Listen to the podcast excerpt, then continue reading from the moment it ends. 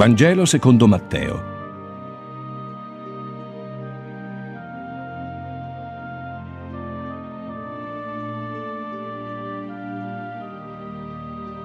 Genealogia di Gesù Cristo, figlio di Davide, figlio di Abramo.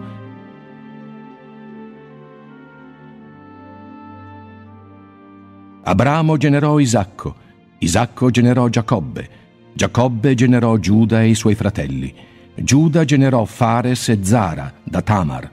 Fares generò Esrom. Esrom generò Aram. Aram generò Aminadab. Aminadab generò Naasson.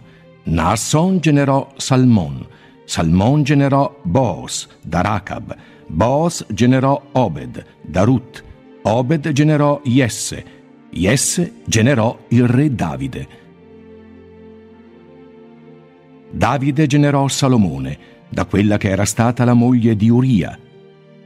Salomone generò Roboamo, Roboamo generò Abia, Abia generò Asaf, Asaf generò Josafat, Josafat generò Joram, Joram generò Ozia, Ozia generò Joatam, Joatam generò Akaz, Akaz generò Ezechia, Ezechia generò Manasse, Manasse generò Amos, Amos generò Giosia. Giosia generò Jeconia e i suoi fratelli al tempo della deportazione in Babilonia. Dopo la deportazione in Babilonia, Jeconia generò Salatiel, Salatiel generò Zorobabele, Zorobabele generò Abiud, Abiud generò Eliacim, Eliacim generò Azor, Azor generò Sadoc, Sadoc generò Achim, Achim generò Eliud, Eliud generò Eleazar, Eleazar generò Mattan, Mattan generò Giacobbe, Giacobbe generò Giuseppe, lo sposo di Maria, dalla quale nacque Gesù, che è chiamato Cristo. Il numero complessivo delle generazioni da Abramo a Davide è di 14 generazioni, da Davide alla deportazione in Babilonia di 14 generazioni, dalla deportazione in Babilonia fino al Cristo ancora di 14 generazioni. La nascita di Gesù avvenne in questo modo.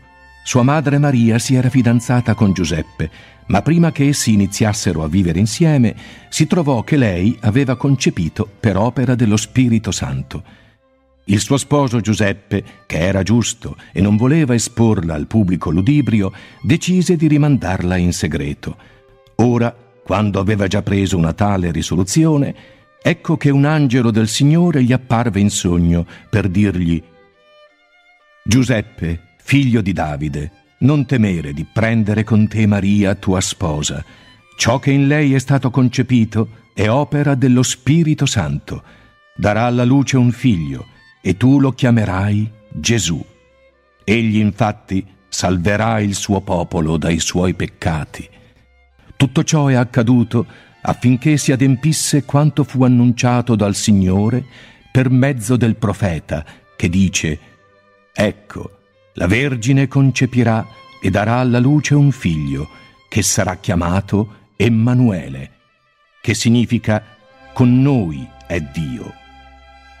Destatosi dal sonno, Giuseppe fece come gli aveva ordinato l'angelo del Signore e prese con sé la sua sposa, ma non si accostò a lei fino alla nascita del figlio e gli pose nome Gesù. Dopo che Gesù nacque a Betlemme in Giudea al tempo del re Erode, ecco giungere a Gerusalemme dall'Oriente dei magi, i quali domandavano Dov'è il neonato re dei Giudei? Poiché abbiamo visto la sua stella in Oriente e siamo venuti ad adorarlo. All'udire ciò, il re Erode fu preso da spavento, e con lui tutta Gerusalemme. Convocò allora tutti i capi dei sacerdoti e gli scribi del popolo e domandò loro dove dovrà nascere il Messia. Essi gli dissero a Betlemme di Giudea, infatti così è stato scritto per mezzo del profeta. E tu, Betlemme, terra di Giuda, non sei la più piccola fra i capoluoghi di Giuda. Da te uscirà un capo che pascerà il mio popolo, Israele. Allora Erode chiamò segretamente i magi e chiese ad essi informazioni sul tempo esatto dell'apparizione della stella. Quindi li inviò a Betlemme dicendo Andate e fate accurate ricerche del bambino. Qualora lo troviate fatemelo sapere, in modo che anch'io possa andare ad adorarlo. Essi, udite le raccomandazioni del re, si misero in cammino. Ed ecco, la stella che avevano visto in Oriente li precedeva, finché non andò a fermarsi sopra il luogo dove si trovava il bambino. Al vedere la stella furono ripieni di straordinaria allegrezza, ed entrati nella casa videro il bambino con Maria sua madre, e si prostrarono davanti a lui in adorazione. Poi aprirono i loro scrigni e gli offrirono in dono oro, incenso e mirra quindi, avvertiti in sogno di non passare da Erode, per un'altra via fecero ritorno al proprio paese. Dopo la loro partenza, ecco che un angelo del Signore apparve in sogno a Giuseppe e gli disse Su, alzati, prendi con te il bambino e sua madre e fuggi in Egitto e rimani lì fino a mio nuovo avviso. Erode infatti è in cerca del bambino per ucciderlo. Egli si alzò prese con sé il bambino e sua madre nella notte e partì per l'Egitto. Lì rimase fino alla morte di Erode. Questo affinché si adempisse quanto fu annunciato dal Signore per mezzo del profeta che dice Dall'Egitto ho richiamato mio figlio.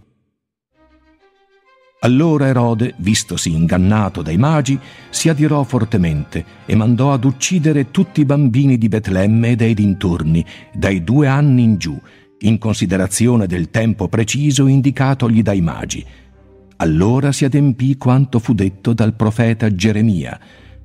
Una voce si è udita in Rama, pianto e lamento copioso. Rachele piange i suoi figli e non si vuole consolare perché non sono più. Dopo la morte di Erode, ecco che un angelo del Signore apparve in sogno a Giuseppe in Egitto e gli disse Alzati, prendi con te il bambino e sua madre e va nella terra di Israele. Sono morti, infatti, quelli che insidiavano la vita del bambino. Egli si alzò, prese con sé il bambino e sua madre e si incamminò verso la terra di Israele. Ma quando seppe che in Giudea regnava Archelao, successo ad Erode, suo padre, ebbe paura di recarsi là. Avvertito però in sogno, se ne andò nella regione della Galilea e giunto là si stabilì nella città chiamata Nazareth. Ciò affinché si adempisse il detto dei profeti. Sarà chiamato Nazoreo. In quei giorni comparve Giovanni il Battista a predicare nel deserto della Giudea, dicendo Convertitevi, poiché vicino è il regno dei cieli. Di lui parla il profeta Isaia che dice Voce di uno che grida nel deserto, preparate la via del Signore, raddrizzate i suoi sentieri. Giovanni indossava una veste di peli di cammello, stretta ai fianchi con una cintura di pelle. Il suo cibo erano locuste e miele selvatico. A lui accorrevano da Gerusalemme, da tutta la Giudea e da tutta la zona adiacente al Giordano e si facevano battezzare da lui nel fiume Giordano, confessando i loro peccati. Vedendo un giorno venire al battesimo molti tra farisei e sadducei, li apostrofò dicendo Razza di vipere, chi vi ha insegnato a cercare scampo dall'ira ventura? Fate dunque veri frutti di conversione e non vi illudete dicendo abbiamo Abramo per padre, poiché vi dico che Dio è capace di suscitare figli ad Abramo da queste pietre. La scure sta già sulla radice degli alberi, perciò ogni albero che non porta buon frutto viene tagliato e gettato nel fuoco. Io sì, vi battezzo in acqua perché vi convertiate, ma colui che viene dopo di me è più forte di me, ed io non sono degno di portarne i calzari. È lui che vi battezzerà in Spirito Santo e fuoco ha nella mano il ventilabro per mondare la sua aia, raccoglierà il suo frumento nel granaio e brucerà la pula con fuoco inestinguibile. Allora Gesù dalla Galilea si recò al Giordano per essere da lui battezzato, ma Giovanni voleva impedirglielo, dicendo sono io che ho bisogno di essere battezzato da te, tu invece vieni a me? Ma Gesù gli disse, lascia per ora, per noi infatti è doveroso adempiere ogni giustizia. Allora acconsentì. Non appena si immerse, Gesù risalì subito dall'acqua, ed ecco, si aprirono a lui i cieli, e vide lo Spirito di Dio discendere in forma di colomba e venire su di lui. Ed ecco, una voce venne dai cieli che diceva, Questi è il mio figlio diletto, nel quale ho posto la mia compiacenza. Allora Gesù fu condotto dallo Spirito nel deserto per essere tentato dal diavolo, e dopo aver digiunato quaranta giorni e quaranta notti, ebbe fame gli si avvicinò il tentatore e gli disse, Se sei figlio di Dio, di che queste pietre diventino pane. Ma egli rispose, Sta scritto, non di solo pane vivrà l'uomo, ma di ogni parola che esce dalla bocca di Dio. Allora il diavolo lo condusse con sé nella città santa e postolo sul pinnacolo del tempio gli disse, Se sei figlio di Dio, gettati giù. Infatti sta scritto, Darà ordini per te ai suoi angeli che ti sorreggano sulle braccia, perché non urti in qualche sasso il tuo piede. Gli rispose Gesù, sta anche scritto, non tenterai il Signore Dio tuo. Di nuovo il diavolo lo condusse con sé sopra un monte altissimo e gli mostrò tutti i regni del mondo con la loro magnificenza e gli disse, tutte queste cose io te le darò se prostrato a terra mi adorerai. Allora gli disse Gesù, Vattene, Satana, sta scritto, adorerai il Signore Dio tuo e a Lui solo presterai culto. Il diavolo allora lo lasciò, ed ecco che gli angeli si avvicinarono a lui per servirlo. Quando poi seppe che Giovanni era stato imprigionato, Gesù si ritirò in Galilea e lasciata Nazareth andò ad abitare a Cafarnao, che si trova in riva del mare nel territorio di Zabulon e di Neftali, perché si adempisse quanto fu annunciato dal profeta Isaia. Terra di Zabulon e terra di Neftali sulla via del mare al di là del Giordano, Galilea delle genti. Il popolo che giace nelle tenebre ha visto una gran luce, per quanti dimorano nella tenebrosa regione della morte, una luce s'è levata. Da allora Gesù cominciò a predicare e a dire Convertitevi, poiché è vicino il regno dei cieli. Camminando lungo il mare di Galilea, Gesù vide due fratelli, Simone, detto Pietro, e Andrea, suo fratello. Stavano gettando in mare le reti, poiché erano pescatori. Disse loro, Seguitemi, e vi farò pescatori di uomini. Essi all'istante, abbandonate le reti, lo seguirono. Movendosi di là, vide altri due fratelli, Giacomo di Zebedeo e Giovanni suo fratello. Stavano rassettando le reti sulla barca insieme al loro padre Zebedeo. Li chiamò ed essi all'istante, abbandonata la barca con il padre, lo seguirono. Percorrendo tutta la Galilea, Gesù insegnava nelle loro sinagoghe, annunciando il Vangelo del Regno e guarendo fra il popolo ogni malattia e infermità. Si sparse la sua fama per tutta la Siria, e così condussero a lui malati di ogni genere, sofferenti di infermità e dolori vari, indemoniati e paralitici, ed egli li guarì lo seguirono perciò folle numerose provenienti dalla Galilea, dalla Decapoli, da Gerusalemme, dalla Giudea e dalla Transgiordania.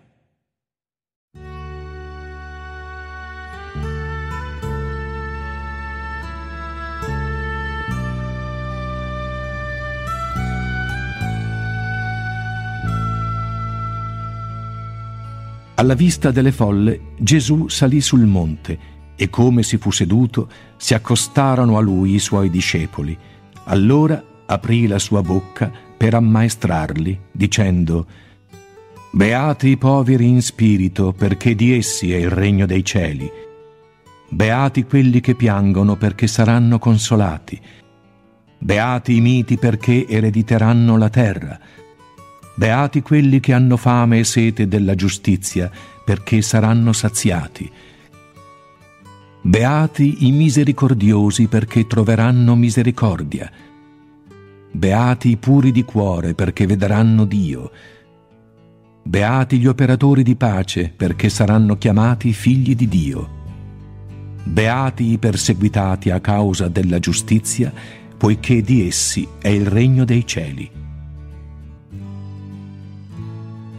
Beati voi quando vi insulteranno e vi perseguiteranno e mentendo diranno contro di voi ogni sorta di male a causa mia.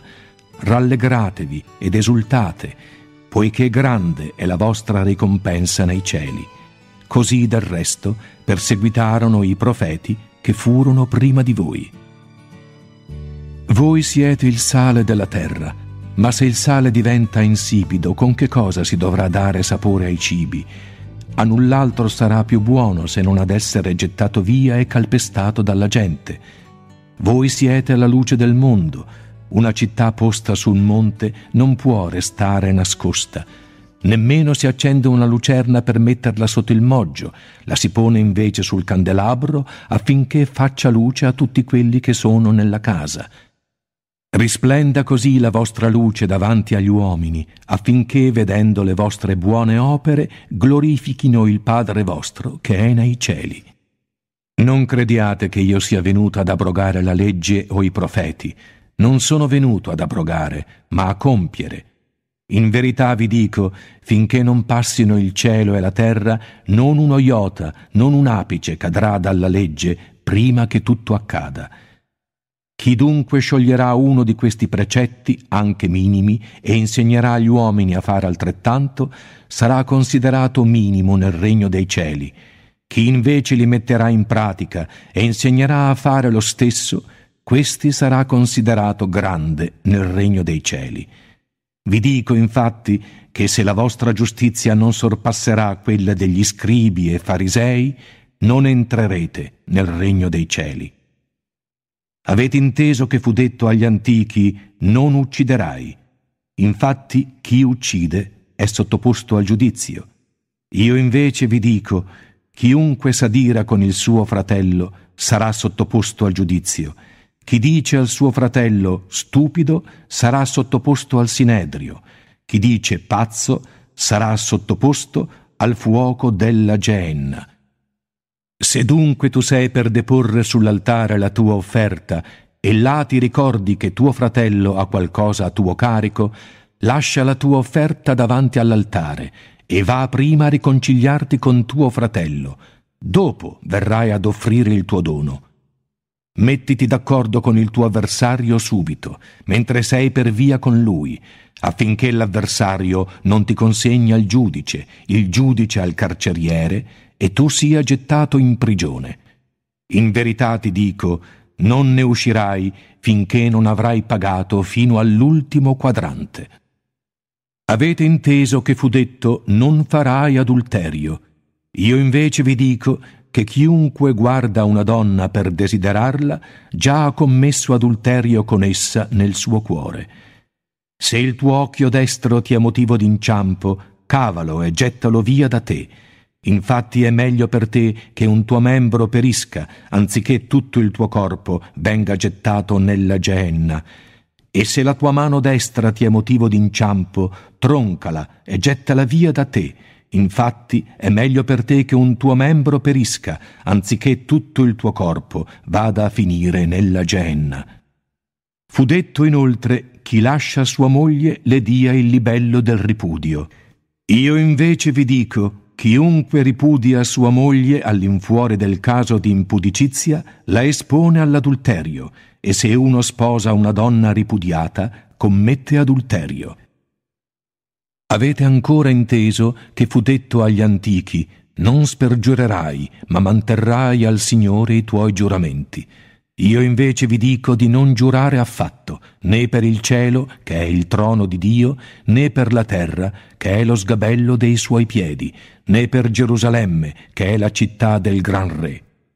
Neppure per la tua testa giurerai, poiché non hai il potere di far bianco o nero un solo capello. Sia il vostro linguaggio sì, sì, no, no. Il superfluo procede dal maligno Avete inteso che fu detto occhio per occhio e dente per dente.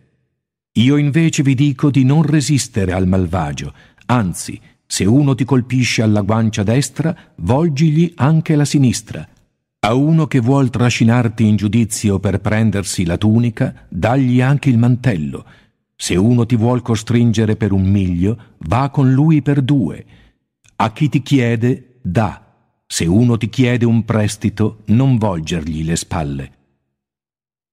Avete inteso che fu detto, amerai il prossimo tuo e odierai il tuo nemico. Io invece vi dico, amate i vostri nemici e pregate per quelli che vi perseguitano, affinché siate figli del Padre vostro che è nei cieli, il quale fa sorgere il suo sole sui cattivi come sui buoni, e fa piovere sui giusti come sugli empi. Qualora infatti amaste solo quelli che vi amano, che ricompensa avreste? Non fanno lo stesso anche i pubblicani? E se salutate soltanto i vostri fratelli, che cosa fate di speciale? Non fanno lo stesso anche i gentili? Voi dunque sarete perfetti come perfetto è il Padre vostro che è nei cieli. Badate di non praticare la vostra giustizia davanti agli uomini per essere da loro ammirati, altrimenti non avrete ricompensa presso il Padre vostro che è nei cieli. Quando dunque tu fai l'elemosina, non metterti a suonare la tromba davanti a te come fanno gli ipocriti nelle sinagoghe e nelle strade, per averne gloria presso gli uomini. In verità vi dico, hanno già ricevuto la loro ricompensa. Ma mentre fai l'elemosina, non sappia la tua sinistra quello che fa la tua destra, in modo che la tua elemosina rimanga nel segreto.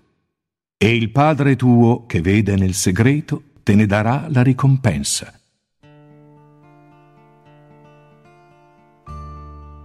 E quando pregate non siate come gli ipocriti che amano pregare stando ritti nelle sinagoghe e negli angoli delle piazze per farsi notare dagli uomini.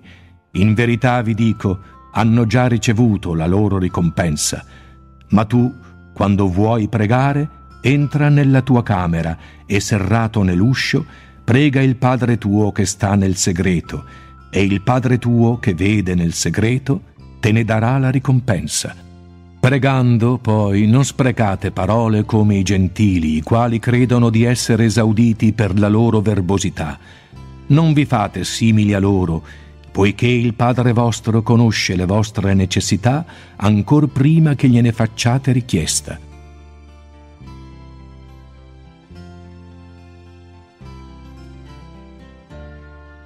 Voi dunque pregate così. Padre nostro che sei nei cieli, sia santificato il tuo nome, venga il tuo regno, sia fatta la tua volontà come in cielo così in terra. Dacci oggi il nostro pane quotidiano. Rimetti a noi i nostri debiti come noi li rimettiamo ai nostri debitori. E non ci indurre in tentazione, ma liberaci dal male. Infatti, se avrete rimesso agli uomini le loro mancanze, rimetterà anche a voi il Padre vostro che è nei cieli Qualora invece non rimetterete agli uomini, neppure il Padre vostro rimetterà le vostre mancanze.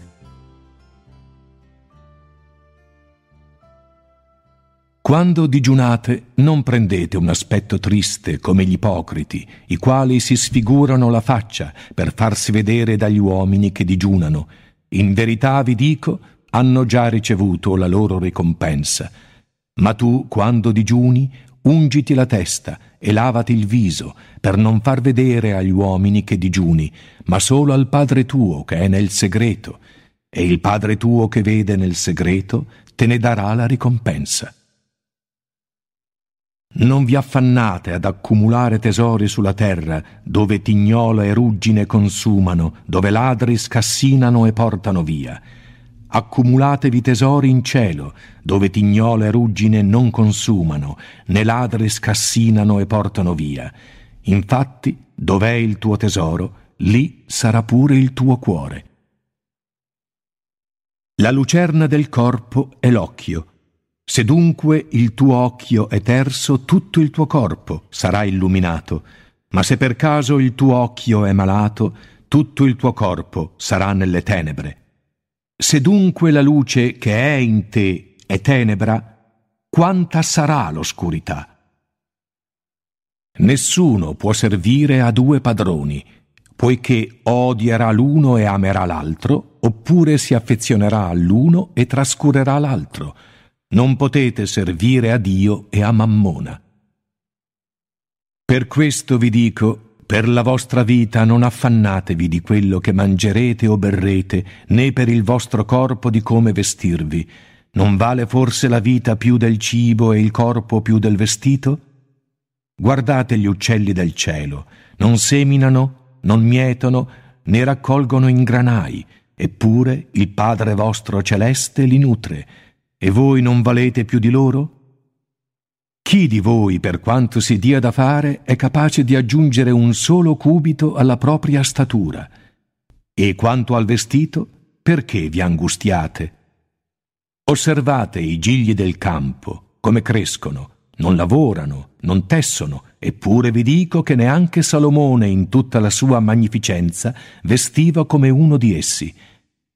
Se Dio veste così l'erba del campo, che oggi è e domani viene gettata nel fuoco, quanto più vestirà voi, gente di poca fede.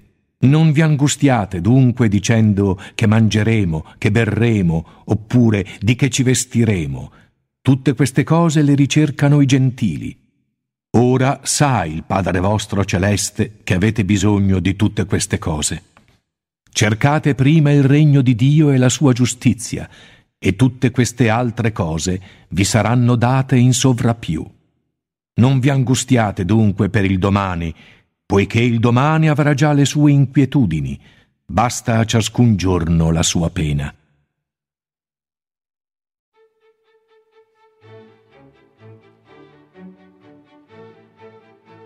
Non giudicate, così non sarete giudicati. Infatti, con il giudizio con cui giudicate sarete giudicati, e con la misura con cui misurate vi sarà misurato.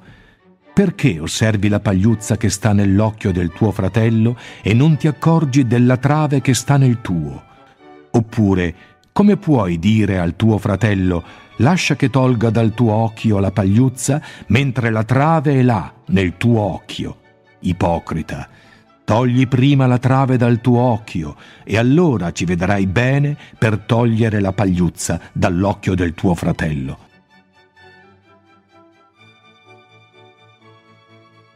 Non date ai cani le cose sacre, né gettate davanti ai porci le vostre perle, perché non le calpestino con le loro zampe e si rivoltino a sbranarvi. Chiedete e vi sarà dato, cercate e troverete, Bussate e vi sarà aperto. Infatti chi chiede riceve, chi cerca trova, a chi bussa sarà aperto. C'è forse un uomo fra voi che se suo figlio gli chiede un pane gli darà un sasso? Oppure se gli chiede un pesce gli darà un serpente? Se dunque voi, anche se cattivi, sapete dare doni buoni ai vostri figli, quanto più il Padre vostro che è nei cieli darà cose buone a quanti gliene fanno richiesta. Quanto dunque desiderate che gli uomini vi facciano, fatelo anche voi ad essi. Questa è infatti la legge e i profeti. Entrate per la porta stretta, poiché spaziosa è la porta e larga la via che conduce alla perdizione, e molti sono quelli che vi si incamminano. Quanto stretta è la porta e angusta è la via che conduce alla vita, e pochi sono quelli che la trovano. Guardatevi dai falsi profeti, essi vengono a voi in veste di pecore, dentro invece sono lupi rapaci. Dai loro frutti li riconoscerete. Si raccolgono forse uve dalle spine o fichi dai rovi? Così ogni albero buono dà frutti buoni, Ogni albero cattivo dà frutti cattivi. Non può un albero buono dar frutti cattivi, né un albero cattivo dar frutti buoni. Ogni albero che non dà frutti buoni viene tagliato e gettato nel fuoco. Perciò dai loro frutti li riconoscerete. Non chiunque mi dice Signore, Signore, entrerà nel regno dei cieli, ma chi fa la volontà del Padre mio che è nei cieli. Molti mi diranno in quel giorno, Signore, Signore, non abbiamo forse profetato nel tuo nome? Nel tuo nome non abbiamo cacciato demoni e non abbiamo fatto nel tuo nome molti prodigi? Allora dichiarerò loro, non vi ho mai conosciuti, andate via da me, operatori di iniquità. Chi perciò ascolta queste mie parole e le mette in pratica, può essere paragonato a un uomo saggio che costruì la sua casa sulla roccia. Cadde la pioggia, inondarono i fiumi e soffiarono i venti, si abbatterono su quella casa, ma non cadde. Era fondata infatti sulla roccia. E chi ascolta queste mie parole, ma non le mette in pratica, può essere paragonato a un uomo stolto che costruì la sua casa sull'arena, cadde la pioggia, inondarono i fiumi e soffiarono i venti, si abbatterono su quella casa e cadde, e la sua rovina fu grande. Quando Gesù ebbe finito questi discorsi, le folle rimasero stupite della sua dottrina. Insegnava infatti come uno che ha autorità, non come i loro scribi. Quando egli discese dal monte, molta folla si mise a seguirlo, ed ecco che un lebroso, avvicinatosi, si prostrò davanti a lui dicendo, Signore, basta che tu lo voglia, puoi mondarmi. Gesù stese la mano e lo toccò dicendo, Lo voglio, sii mondato. All'istante la lebbra scomparve. Gli disse allora Gesù, Guardati dal dirlo a qualcuno, ma va mostrati al sacerdote e porta l'offerta prescritta da Mosè a loro testimonianza. Entrato poi a Cafarnao, gli si avvicinò un centurione che lo supplicava dicendo Signore, il mio servo giace in casa paralizzato e soffre terribilmente. E Gesù a lui, Io verrò e lo guarirò. Il centurione replicò Signore, io non sono degno che tu venga sotto il mio tetto, ma soltanto di una parola e il mio servo sarà guarito. Infatti, anch'io, benché subalterno, ho sotto di me dei soldati.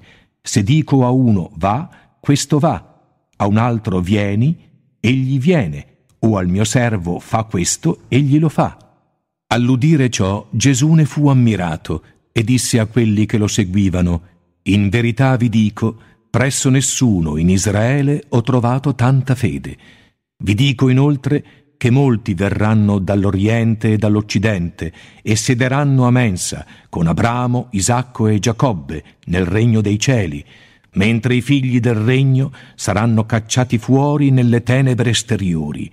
Là sarà pianto e stridore di denti. Gesù disse poi al centurione, Va, sia fatto come tu hai creduto e in quell'istante il servo guarì. Una volta, entrato Gesù nella casa di Pietro, vide che la suocera di lui era a letto con la febbre. Allora la prese per mano e la febbre la lasciò, ed essa, levatasi, si mise a servirlo. Verso sera gli presentarono molti ossessi, ed egli scacciò gli spiriti con la sola parola, e guarì tutti gli infermi.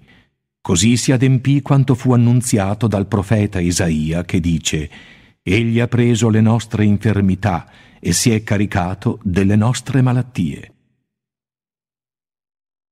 Gesù, visto che la folla si accalcava intorno a lui, chiese di passare all'altra riva.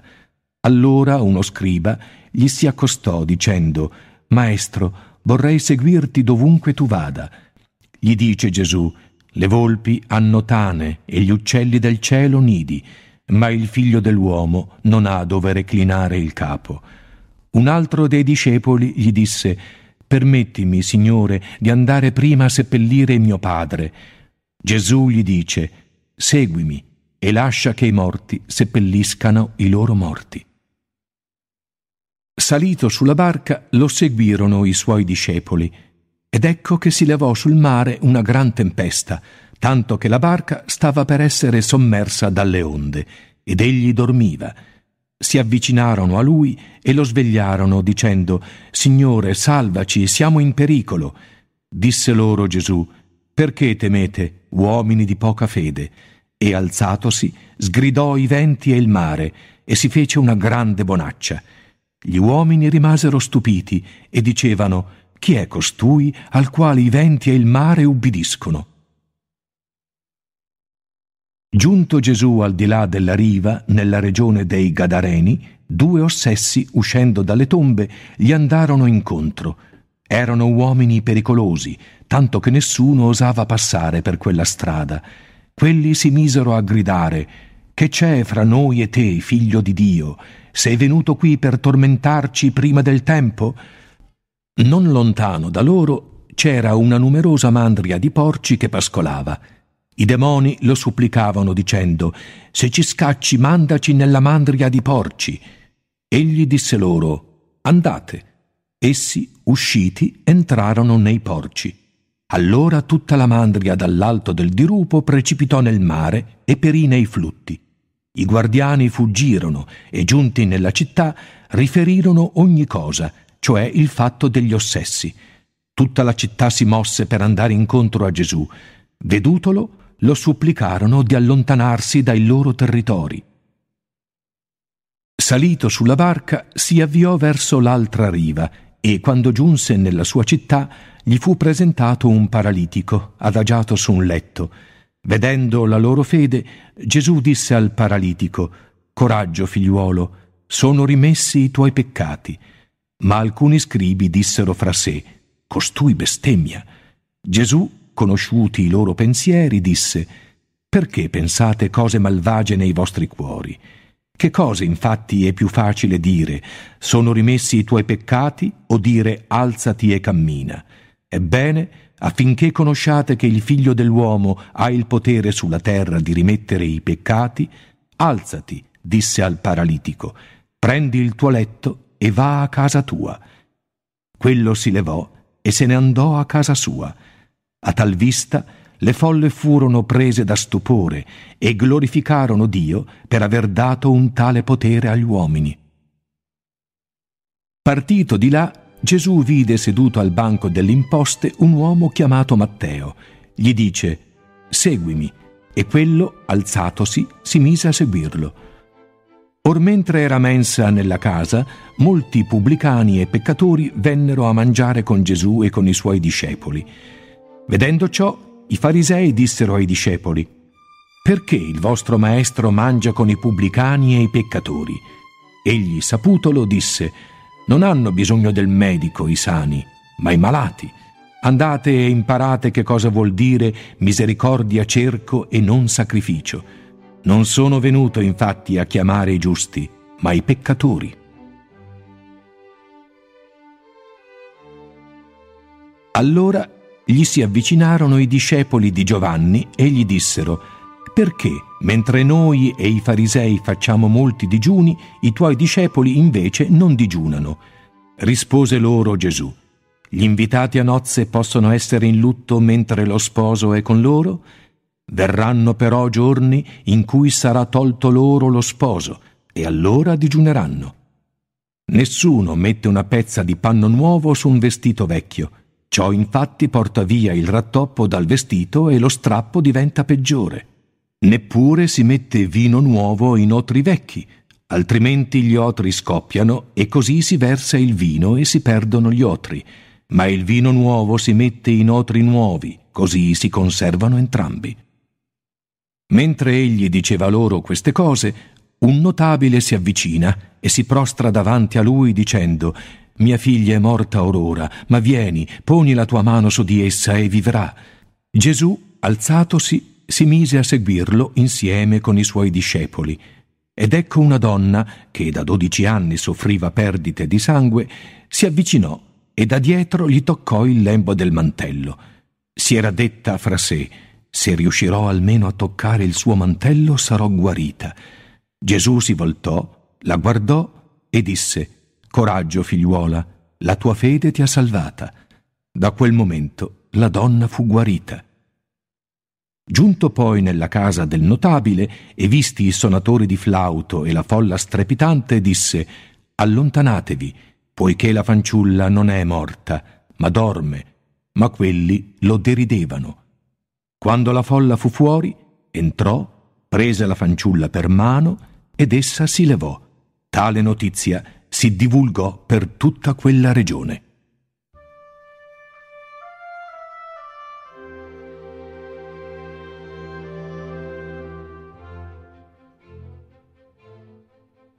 Mentre Gesù si allontanava di là, due ciechi si misero a seguirlo gridando Abbi pietà di noi, figlio di Davide. Giunto a casa, i ciechi lo raggiunsero. Disse loro Gesù, Credete che io possa fare ciò? Gli risposero, Sì, Signore. Allora toccò loro gli occhi e disse, Avvenga a voi secondo la vostra fede. E si aprirono i loro occhi. Gesù poi li ammonì dicendo, Badate, nessuno lo sappia. Ma essi, appena usciti, si misero a divulgare la fama di lui in tutta quella regione. Mentre essi se ne andavano, gli fu presentato un muto posseduto dal demonio. Scacciato il demonio, il muto riacquistò la favella.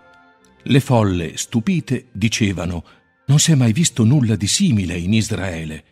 Ma i farisei dicevano Per mezzo del principe dei demoni, egli scaccia i demoni. Gesù percorrendo tutte le città e i villaggi, insegnava nelle loro sinagoghe, annunciava il Vangelo del Regno e curava ogni malattia e infermità. Al vedere le folle affrante e abbandonate a sé come pecore senza pastore, fu preso da pietà. Allora disse ai suoi discepoli, La messe è molta, ma gli operai sono pochi. Pregate perciò il padrone della messe che mandi operai alla sua messe. Chiamati a sé i dodici suoi discepoli, diede loro il potere di scacciare gli spiriti immondi e di guarire ogni sorta di malattia e di infermità.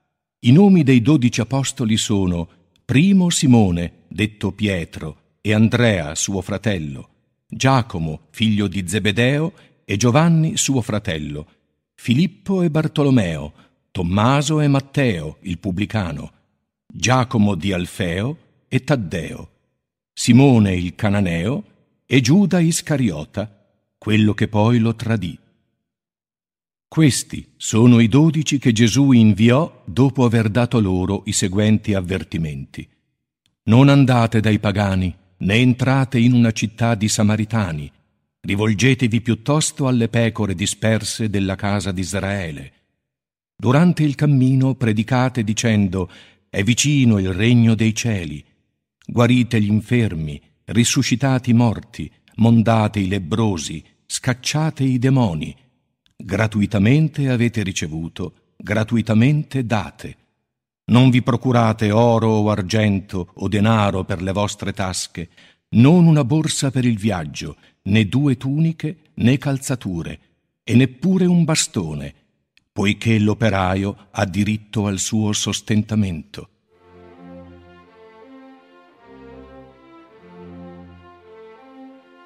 Entrando in una città o in un villaggio, informatevi se c'è una persona proba e la arrestate fino alla vostra partenza. Entrando nella casa, datele il vostro saluto, e se la casa ne è degna, scenda su di essa la vostra pace. Se invece non ne è degna, la vostra pace ritorni a voi. Se uno non vi riceve né vuole ascoltare le vostre parole, uscendo da quella casa o da quella città, scuotete la polvere dai vostri piedi. In verità vi dico, nel giorno del giudizio alla terra di Sodoma e Gomorra sarà riservata una sorte più tollerabile che non a quella città. Ecco, io vi mando come pecore in mezzo ai lupi, Siate dunque prudenti come i serpenti e semplici come le colombe. Guardatevi dagli uomini, vi consegneranno ai sinedri e vi flagelleranno nelle loro sinagoghe. Sarete trascinati davanti a governatori e re a causa mia, perché rendiate testimonianza ad essi e alle genti. Qualora vi consegnino nelle loro mani, non vi preoccupate di come o di che cosa dovrete dire vi sarà suggerito in quel momento che cosa dovrete dire, poiché non siete voi a parlare, ma lo spirito del vostro Padre parlerà in voi. Il fratello consegnerà a morte il fratello, il padre il proprio figlio, i figli sorgeranno contro i genitori e li faranno morire. Sarete odiati da tutti a causa del mio nome.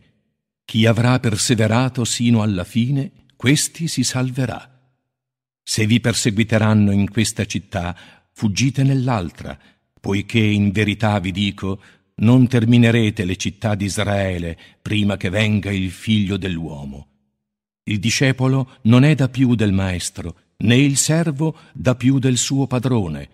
È sufficiente per il discepolo diventare come il suo maestro e per il servo diventare come il suo padrone. Se il padrone di casa l'hanno chiamato Beelzebul, quanto più i suoi familiari. Perciò non abbiate paura di loro. Nulla v'è di coperto che non debba essere svelato e di nascosto che non debba essere conosciuto. Ciò che dico a voi nelle tenebre, proclamatelo nella luce. Ciò che udite nell'orecchio, annunciatelo sui tetti. Non vi spaventate, inoltre, per quelli che possono uccidere il corpo, ma non possono uccidere l'anima. Temete piuttosto colui che ha il potere di far perire nella geenna e l'anima e il corpo. Non si vendono forse due passeri per un asse? Ebbene, uno solo di essi non cadrà senza il volere del Padre vostro. Perfino i capelli del vostro capo sono tutti numerati. Non temete, dunque, voi valete ben più di molti passeri. Perciò se uno mi riconoscerà davanti agli uomini, anch'io lo riconoscerò davanti al Padre mio che è nei cieli. Se invece mi rinnegherà davanti agli uomini, anch'io lo rinnegherò davanti al Padre mio che è nei cieli. Non crediate che io sia venuto a portare la pace sulla terra. Non sono venuto a portare la pace, ma la spada. Sono venuto a separare l'uomo da suo padre, la figlia da sua madre, la nuora da sua suocera. Sì, nemici dell'uomo saranno quelli di casa sua. Chi ama il padre o la madre più di me non è degno di me. Chi ama il figlio o la figlia più di me non è degno di me. Chi non prende la sua croce dietro a me non è degno di me. Chi avrà trovato la sua vita la perderà e chi avrà perduto la sua vita a causa mia la ritroverà. Chi accoglie voi accoglie me, e chi accoglie me accoglie colui che mi ha mandato. Chi accoglie un profeta in quanto profeta riceverà la ricompensa di un profeta. Chi accoglie un giusto in quanto giusto riceverà la ricompensa di un giusto. Chi avrà dissetato anche con un solo bicchiere d'acqua fresca uno di questi piccoli, in quanto discepolo, in verità vi dico, non perderà la sua ricompensa.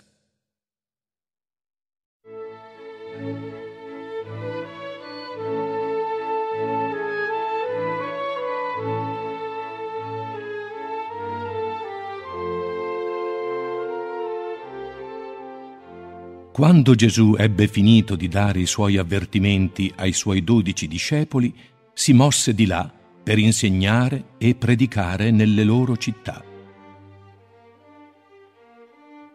Or Giovanni, quando venne a sapere in prigione le opere del Cristo, per mezzo dei suoi discepoli mandò a dirgli, Sei tu colui che deve venire o dobbiamo aspettare un altro? Gesù rispose loro, Andate e annunziate a Giovanni ciò che udite e vedete. I ciechi vedono, gli zoppi camminano, i lebrosi sono mondati, i sordi odono, i morti risorgono, e ai poveri viene annunziata la buona novella. Beato è colui che non si scandalizza di me.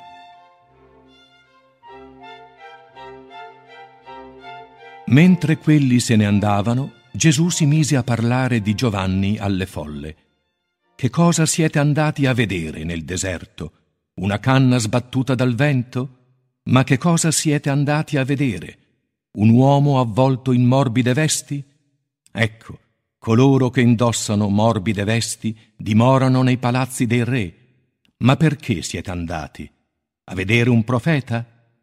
Sì, vi dico, è più che un profeta. Di lui sta scritto, Ecco, io mando avanti a te il mio messaggero, egli preparerà dinanzi a te la tua via.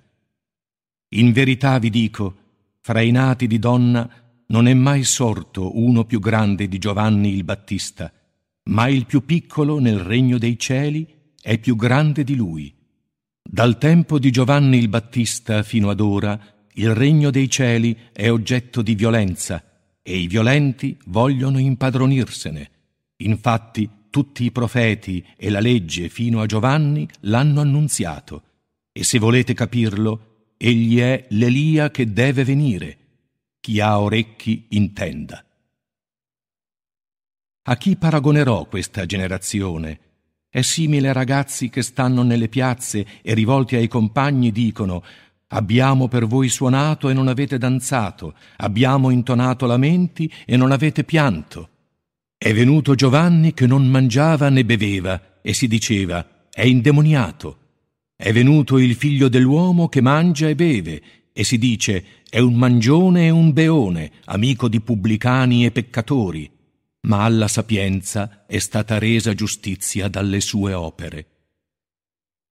Allora cominciò a inveire contro le città in cui aveva compiuto la maggior parte dei miracoli, perché non si erano convertite. Guai a te, Corazin, guai a te, Bethsaida, poiché se i prodigi che sono stati compiuti in mezzo a voi fossero stati fatti a Tiro e Sidone, da tempo in cilicio e cenere avrebbero fatto penitenza. Ebbene, vi dico che nel giorno del giudizio la sorte che toccherà a Tiro e Sidone sarà più mite della vostra. E tu, Cafarnao, sarai forse innalzata fino al cielo? Sino agli inferi sarai precipitata poiché se a Sodoma fossero stati compiuti i prodigi che si sono compiuti in te, sarebbe rimasta fino ad oggi. Ebbene, vi dico che nel giorno del giudizio la sorte che toccherà alla terra di Sodoma sarà più mite della tua. In quell'occasione Gesù prese a dire, Mi compiaccio con te, o Padre, Signore del cielo e della terra, che hai tenuto nascoste queste cose ai sapienti e ai saggi e le hai rivelate ai semplici. Sì, Padre, poiché tale è stato il tuo beneplacito. Tutto mi è stato dato dal Padre mio. Nessuno conosce il Figlio se non il Padre, e nessuno conosce il Padre se non il Figlio, e colui al quale il Figlio voglia rivelarlo. Venite a me, voi tutti che siete affaticati e stanchi, e io vi darò sollievo. Portate su di voi il mio giogo e imparate da me che sono mite e umile di cuore e troverete ristoro per le vostre anime. Poiché il mio giogo è soave e leggero è il mio peso.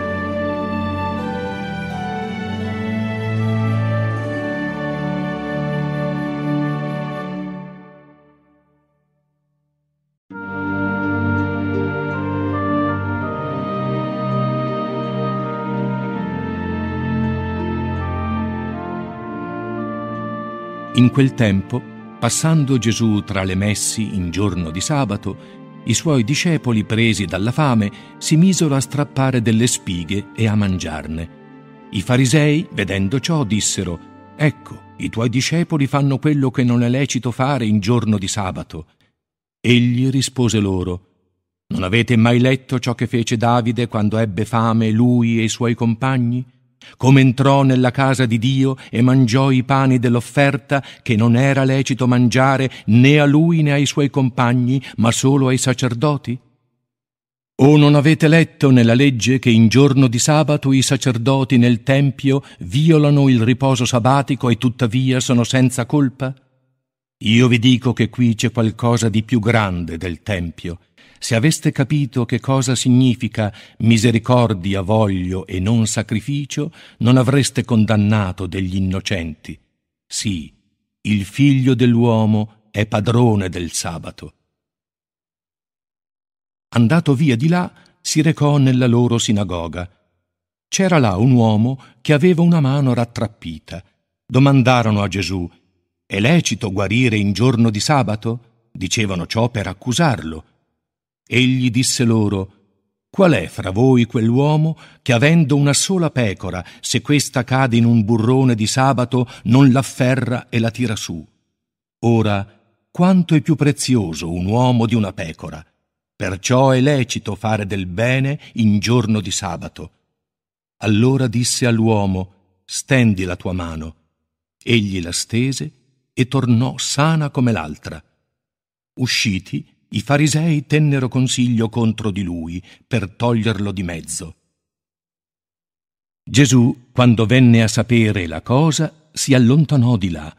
Molti gli andarono dietro ed egli li guarì tutti ma comandò loro di non diffondere la sua fama, ciò affinché si adempisse quanto fu annunciato dal profeta Isaia, che dice Ecco il mio servo che io ho scelto, il mio diletto, nel quale si compiace l'anima mia. Porrò il mio spirito su di lui e il diritto annunzierà alle genti. Non altercherà, né griderà, né udrà alcuno la sua voce nelle piazze una canna spezzata non la frantumerà e un lucignolo fumigante non lo spegnerà, finché non porti il diritto a vittoria e nel suo nome le genti spereranno. Allora gli fu presentato un indemoniato che era cieco e muto, ed egli lo guarì, sicché il muto parlava e vedeva. Tutta la folla, presa d'ammirazione, diceva che non sia questi il figlio di Davide, ma i farisei, saputolo, dissero, egli non scaccia i demoni se non in virtù di Beelzebul, capo dei demoni. Conoscendo i loro pensieri, Gesù disse loro, ogni regno in sé diviso va in rovina, ogni città o casa in sé divisa non potrà reggere, e se Satana scaccia Satana vuol dire che è diviso in se stesso, come dunque potrà stare in piedi il suo regno? E se io scaccio i demoni in virtù di Beelzebul, in virtù di chi li scacciano i vostri figli? Per questo essi saranno vostri giudici. Ma se io scaccio i demoni in virtù dello Spirito di Dio, vuol dire che realmente è giunto a voi il regno di Dio. E come può uno entrare nella casa di colui che è forte e portar via i suoi beni se prima non l'avrà legato? allora soltanto potrà saccheggiarne la casa. Chi non è con me è contro di me, e chi non raccoglie con me disperde. Per questo vi dico, ogni peccato e bestemmia sarà rimessa agli uomini, ma la bestemmia contro lo Spirito non sarà rimessa. Se uno dice una parola contro il figlio dell'uomo, gli sarà perdonata, ma se la dice contro lo Spirito Santo, non vi sarà perdono per lui, né in questo secolo né in quello futuro. O ammettete che l'albero sia buono e allora il frutto sarà buono, oppure ammettete che l'albero sia cattivo e allora il frutto sarà cattivo. Dal frutto, infatti, si conosce l'albero. Razza di vipere, come potete dire cose buone voi che siete cattivi? Dalla pienezza del cuore parla la bocca. L'uomo buono da uno scrigno buono trae fuori cose buone, e così l'uomo cattivo da uno scrigno cattivo trae fuori cose cattive. Io vi dico che di ogni parola detta fuori posto dovranno render conto gli uomini nel giorno del giudizio, poiché in base alle tue parole sarai giustificato e in base alle tue parole sarai condannato. Allora si rivolsero a lui alcuni scribi e farisei, dicendo, Maestro, vorremmo vedere da te un segno.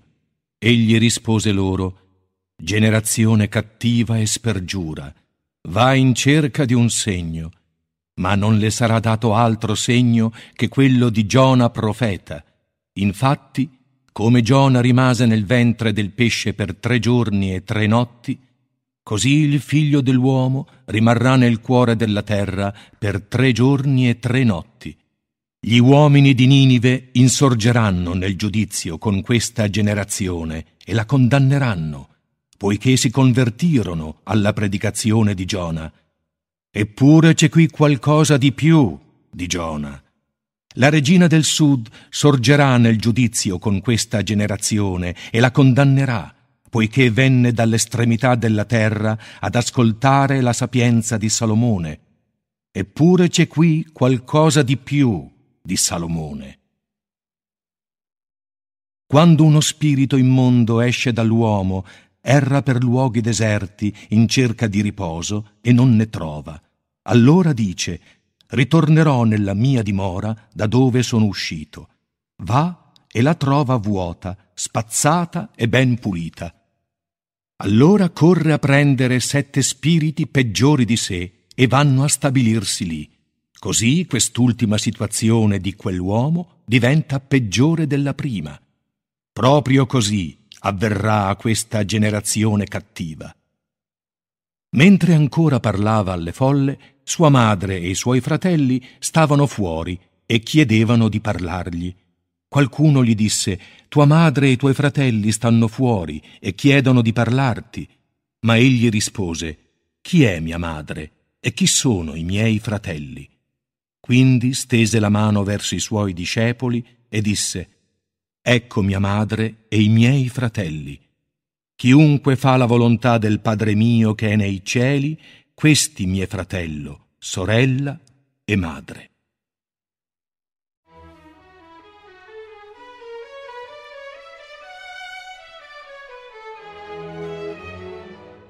In quel giorno Gesù, uscito di casa, se ne stava seduto sulla riva del mare.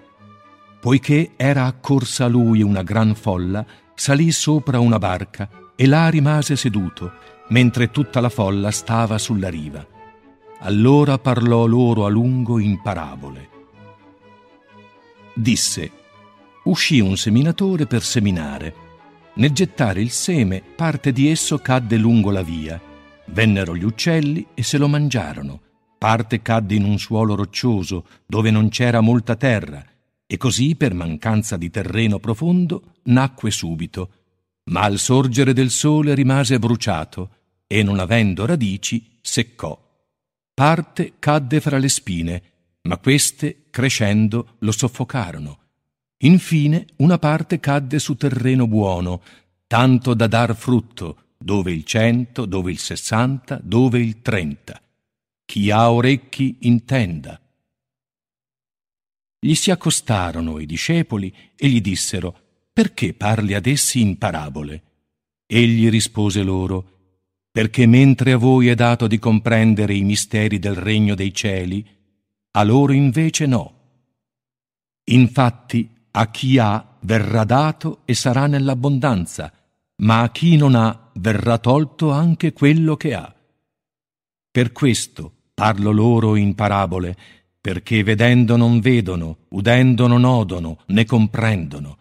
Così si avvera per loro la profezia di Isaia, che dice Ascolterete ma non comprenderete, guarderete ma non vedrete. S'è indurito infatti il cuore di questo popolo, sono diventati duri di orecchi e hanno serrato gli occhi, in modo da non vedere con gli occhi, non sentire con le orecchie, non comprendere con il cuore e convertirsi, e allora li avrei guariti. Beati invece i vostri occhi che vedono, le vostre orecchie che odono, poiché in verità vi dico, molti profeti e giusti desiderarono vedere ciò che voi vedete e non videro, udire ciò che voi udite e non udirono. Voi dunque intendete la parabola del seminatore. Se uno ascolta la parola del regno e non la comprende, viene il maligno e porta via ciò che è stato seminato nel suo cuore. Questo vuol dire il seme caduto lungo la via. Quello caduto sul terreno roccioso è chi ascolta la parola e subito l'accoglie con gioia, ma non ha in sé radici, è incostante al sopraggiungere di una tribolazione o di una persecuzione a causa della parola, subito soccombe. Quello caduto fra le spine è colui che ascolta la parola, ma poiché le preoccupazioni di questo mondo e l'attaccamento alle ricchezze soffocano la parola, rimane senza frutto. Quello invece che è caduto sul terreno buono è colui che ascolta la parola e la comprende Costui porta frutto e rende dove il cento, dove il sessanta, dove il trenta. Un'altra parabola propose loro. Il regno dei cieli è paragonato a un uomo che seminò buon seme nel suo campo. Mentre gli uomini dormivano, venne il suo nemico, seminò fra il grano la zizzania e se ne andò. Quando poi crebbe il frumento e portò frutto, allora apparve anche la zizzania. I servi andarono dal padrone e gli dissero Signore, non hai forse seminato buon seme nel tuo campo? Come mai c'è della zizzania? Egli rispose Il nemico ha fatto questo. I servi gli dicono Vuoi che andiamo ad estirparla? Ed egli No, perché c'è pericolo che estirpando la zizzania sradichiate insieme ad essa anche il grano. Lasciate che crescano entrambi fino al raccolto. Al tempo del raccolto dirò ai mietitori, radunate prima la zizzania e legatela in fasci perché sia bruciata. Poi raccogliete il grano per il mio granaio. Un'altra parabola propose loro, dicendo, Il regno dei cieli è simile a un chicco di senapa che un uomo prese e seminò nel suo campo. Esso è il più piccolo di tutti i semi, ma una volta cresciuto è il più grande degli ortaggi. Può diventare anche un albero e così gli uccelli dell'aria possono venire a nidificare fra i suoi rami. Un'altra parabola, disse loro. È simile il regno dei cieli a un po' di lievito che una donna prende e mescola in tre misure di farina finché tutta la massa sia fermentata. Tutte queste cose disse Gesù alle folle in parabole, e parlava loro solo in parabole, affinché si adempisse quanto fu annunciato dal profeta che dice Aprirò in parabole la mia bocca, svelerò cose nascoste fin dall'origine del mondo. Allora, lasciata la folla, entrò in casa e i suoi discepoli gli si accostarono dicendo spiegaci la parabola della zizzania del campo.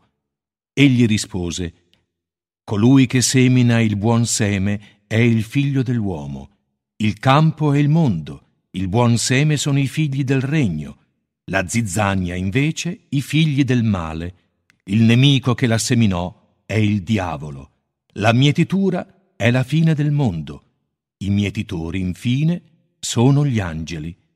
Come dunque si raccoglie la zizzania e la si brucia nel fuoco, così avverrà alla fine del mondo. Il figlio dell'uomo manderà i suoi angeli a radunare dal suo regno tutti gli scandali e tutti gli operatori di iniquità, perché li gettino nella fornace ardente. Là sarà pianto e stridore di denti. Allora i giusti risplenderanno come il sole nel regno del Padre loro. Chi ha orecchi intenda. Il regno dei cieli è simile a un tesoro nascosto nel campo.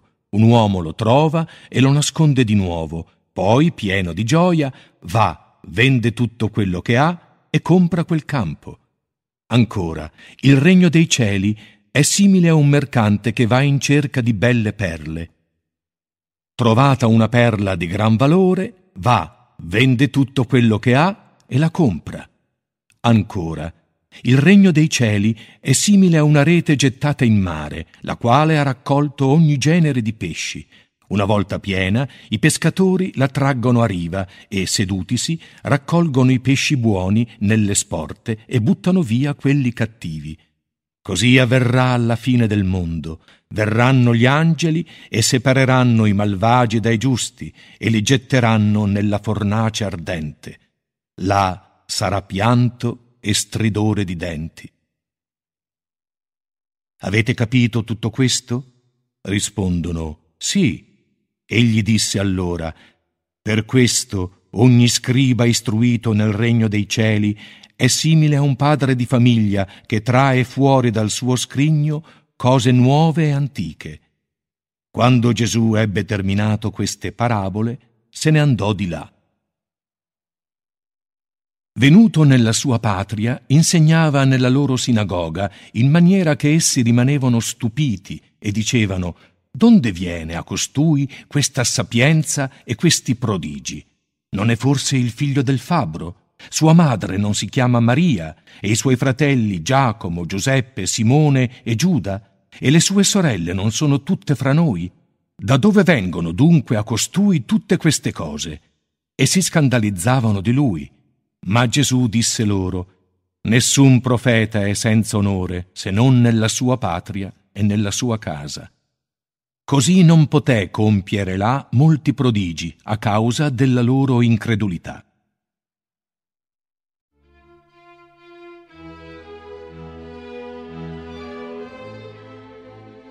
In quel tempo giunse la fama di Gesù alle orecchie del tetrarca Erode, il quale disse ai suoi cortigiani, questi è Giovanni il Battista che è risorto da morte.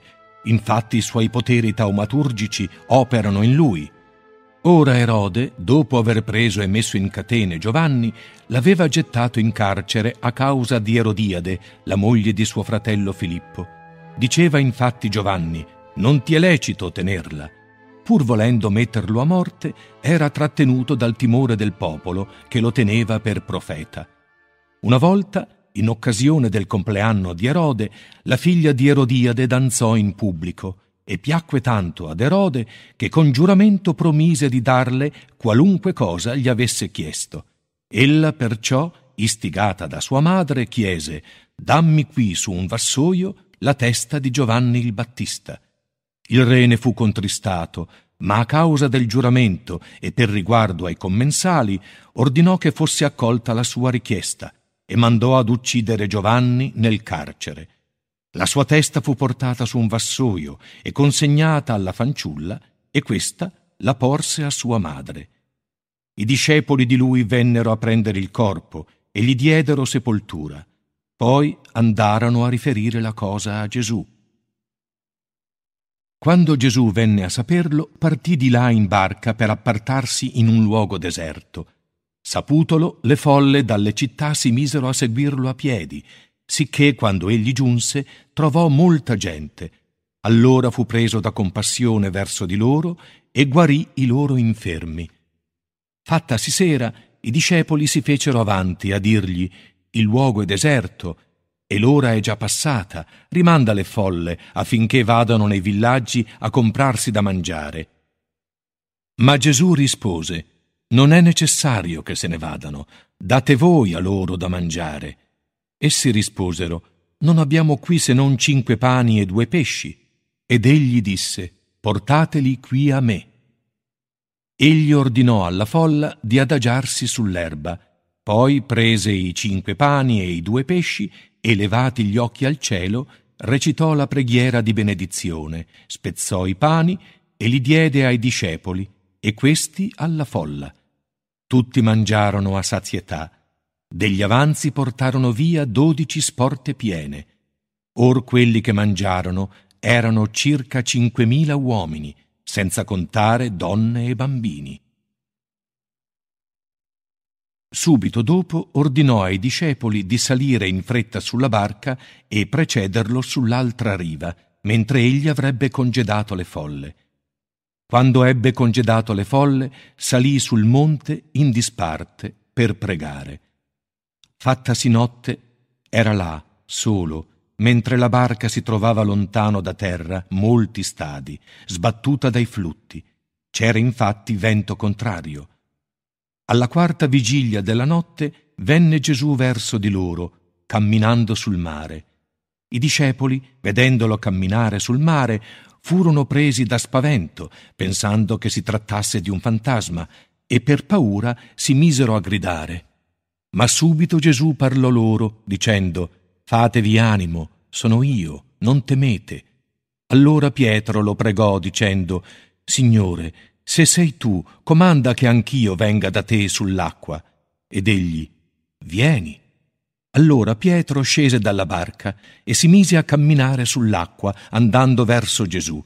Ma vedendo che il vento soffiava forte, fu preso dalla paura e poiché cominciava ad andare giù, gridò dicendo Salvami, Signore. Subito Gesù stese la mano, lo afferrò e gli disse Uomo di poca fede, perché hai dubitato? Saliti in barca, il vento cessò. Quelli che erano sulla barca gli si prostrarono davanti, esclamando Veramente sei figlio di Dio. Compiuta la traversata, approdarono a Genesaret. Gli abitanti del luogo, riconosciutolo, diffusero la notizia per tutta quella regione e così portarono ogni sorta di infermi e lo pregavano di poter toccare almeno il lembo della sua veste e quanti riuscirono a toccarlo furono guariti.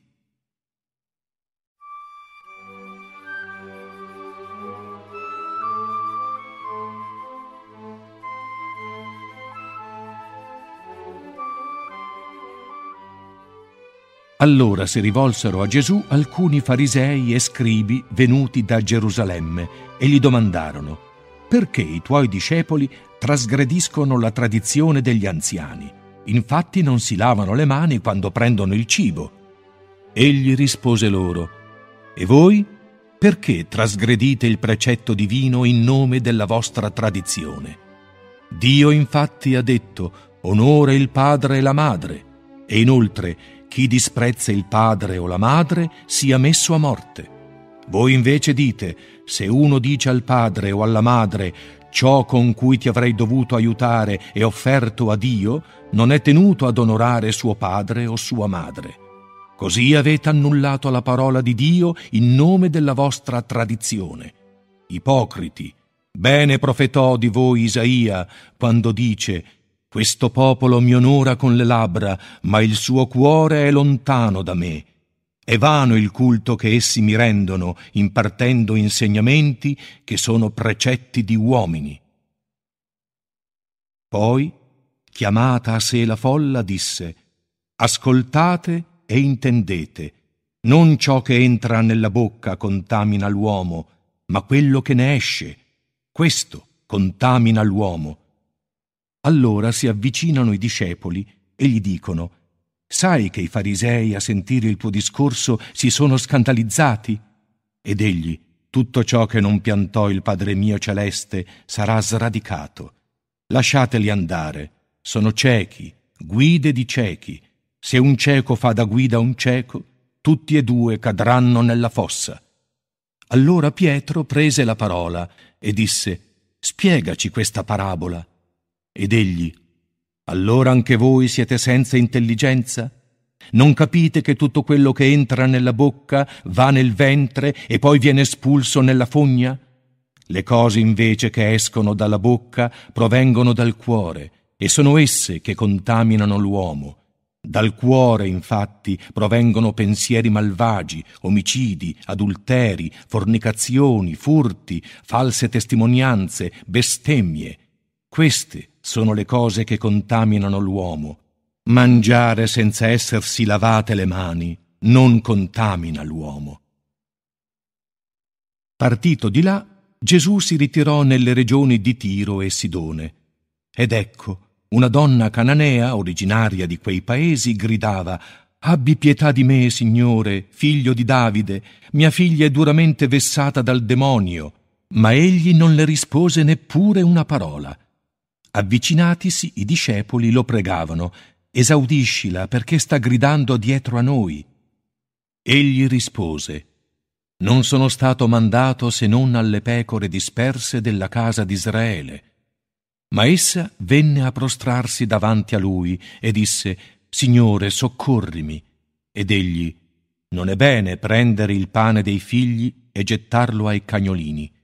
Ma ella disse, Sì, Signore, ma anche i cagnolini si nutrono delle briciole che cadono dalla mensa dei padroni.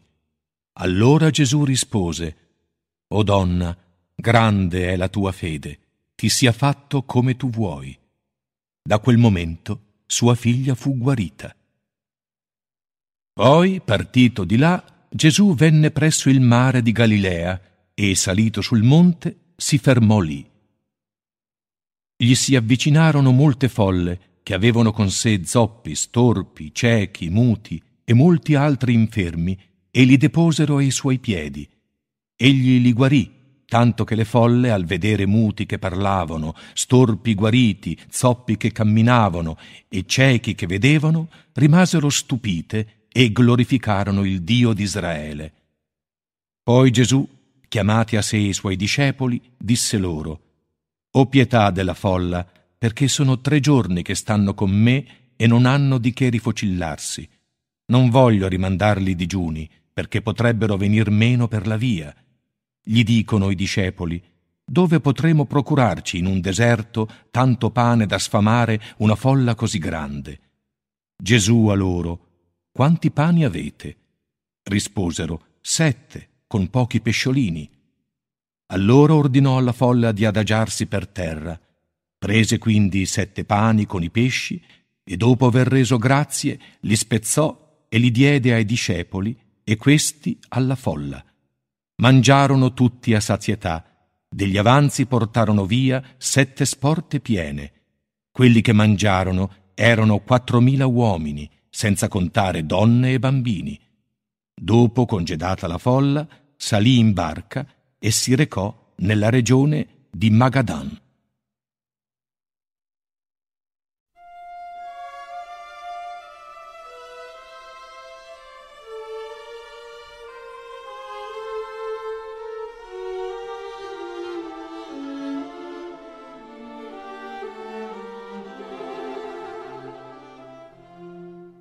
Gli si avvicinarono i farisei e i sadducei per metterlo alla prova e chiesero che mostrasse loro un segno dal cielo.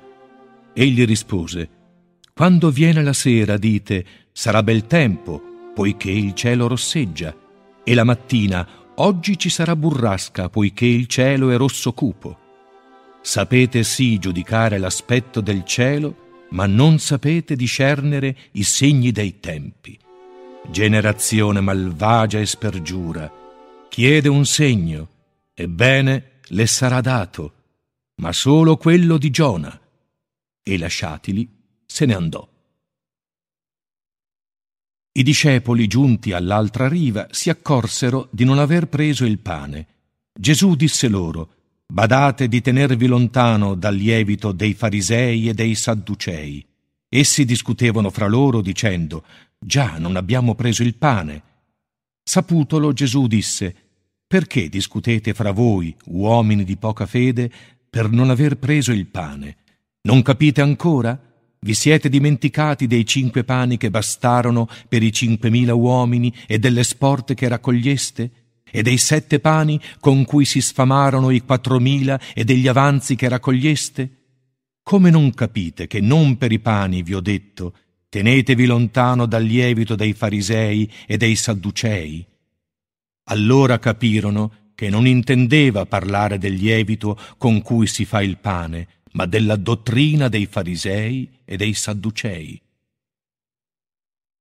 Giunto poi Gesù nella regione di Cesarea di Filippo, si mise ad interrogare i suoi discepoli. Chi dice la gente che sia il figlio dell'uomo? Essi risposero, chi dice che sia Giovanni il Battista, chi Elia, chi Geremia o uno dei profeti. Dice loro, ma voi chi dite che io sia? Prese la parola Simon Pietro e disse, Tu sei il Cristo, il figlio del Dio vivente. Rispose Gesù, Beato sei tu, Simone, figlio di Giona, poiché né la carne né il sangue te l'hanno rivelato, ma il Padre mio che è nei cieli. Io ti dico, tu sei Pietro, e su questa pietra edificherò la mia chiesa, e le porte degli inferi non prevarranno contro di essa. Ti darò le chiavi del regno dei cieli. Tutto ciò che avrai legato sulla terra resterà legato nei cieli, e tutto ciò che avrai sciolto sulla terra resterà sciolto nei cieli. Poi comandò ai discepoli di non dire a nessuno che egli era il Cristo. Da allora Gesù cominciò a dire chiaramente ai suoi discepoli che egli doveva andare a Gerusalemme e soffrire molto da parte degli anziani, sommi sacerdoti e scribi. Inoltre che doveva essere messo a morte, ma che al terzo giorno sarebbe risorto. Allora Pietro lo prese in disparte e cercava di dissuaderlo, dicendo Dio te ne guardi, Signore, questo non ti accadrà mai. Ma egli, rivoltosi a Pietro, disse Va via da me, Satana, tu mi sei d'inciampo, poiché i tuoi sentimenti non sono quelli di Dio, ma quelli degli uomini. Allora Gesù disse ai suoi discepoli, Se uno vuol venire dietro a me, rinneghi se stesso, prenda la sua croce e mi segua, poiché chi vuol salvare la propria vita la perderà, chi invece perderà la propria vita a causa mia, la troverà. Infatti, che giovamento avrà l'uomo se avendo conquistato tutto il mondo è danneggiato poi nella sua vita? Oppure che cosa potrà dare l'uomo quale prezzo della sua vita? Infatti il figlio dell'uomo verrà nella gloria del Padre suo insieme con i suoi angeli e allora darà a ciascuno secondo la sua condotta. In verità vi dico, fra voi qui presenti ci sono alcuni che non gusteranno la morte finché non avranno visto il figlio dell'uomo venire con il suo regno.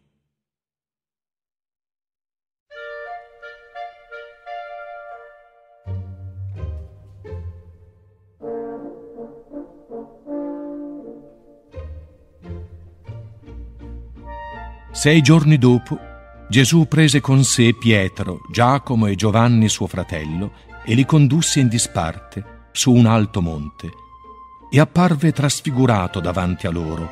La sua faccia diventò splendida come il sole e le vesti candide come la luce. Ed ecco apparvero loro Mosè ed Elia in atto di conversare con lui.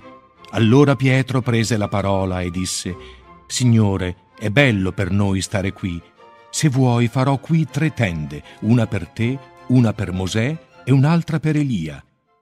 Mentre egli stava ancora parlando, una nube splendente li avvolse, e dalla nube si udì una voce che diceva Questi è il mio figlio diletto, nel quale ho posto la mia compiacenza.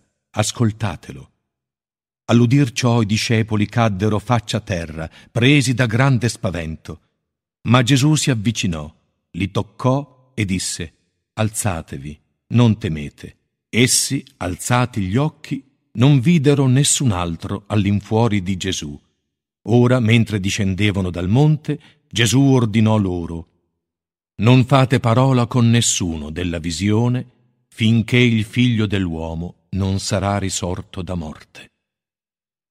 Allora i suoi discepoli lo interrogarono dicendo, Perché dunque gli scribi dicono che prima deve venire Elia?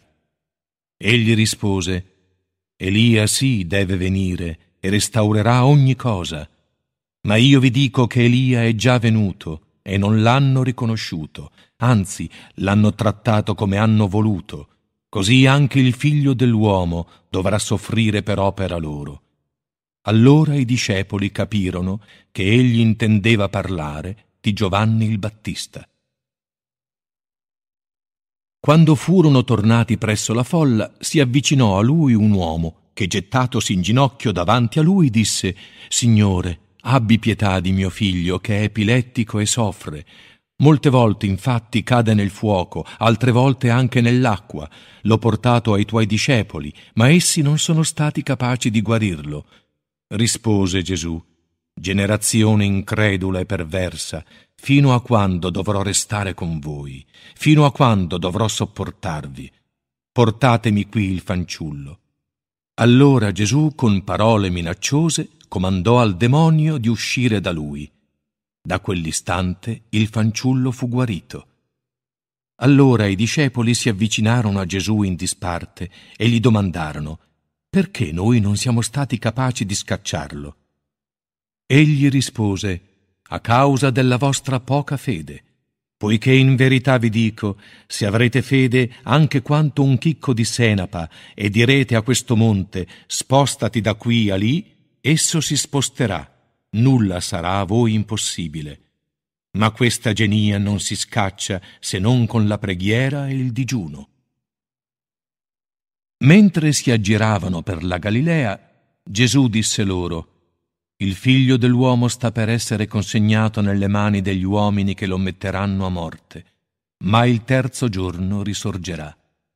Essi furono presi da grande afflizione.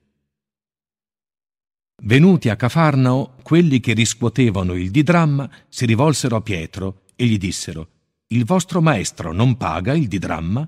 Ed egli, Sì. Quando tornò, Gesù lo prevenne dicendo, Che te ne pare, Simone? I re della terra da chi riscuotono tasse e tributi? Dai loro figli oppure dagli estranei? Ed egli, dagli estranei. Allora Gesù disse, perciò i figli ne sono esenti. Ma per non scandalizzarli, va al mare, getta l'amo e prendi il pesce che per primo abboccherà. Aprigli la bocca e vi troverai uno statere. Lo prenderai e lo darai loro per me e per te.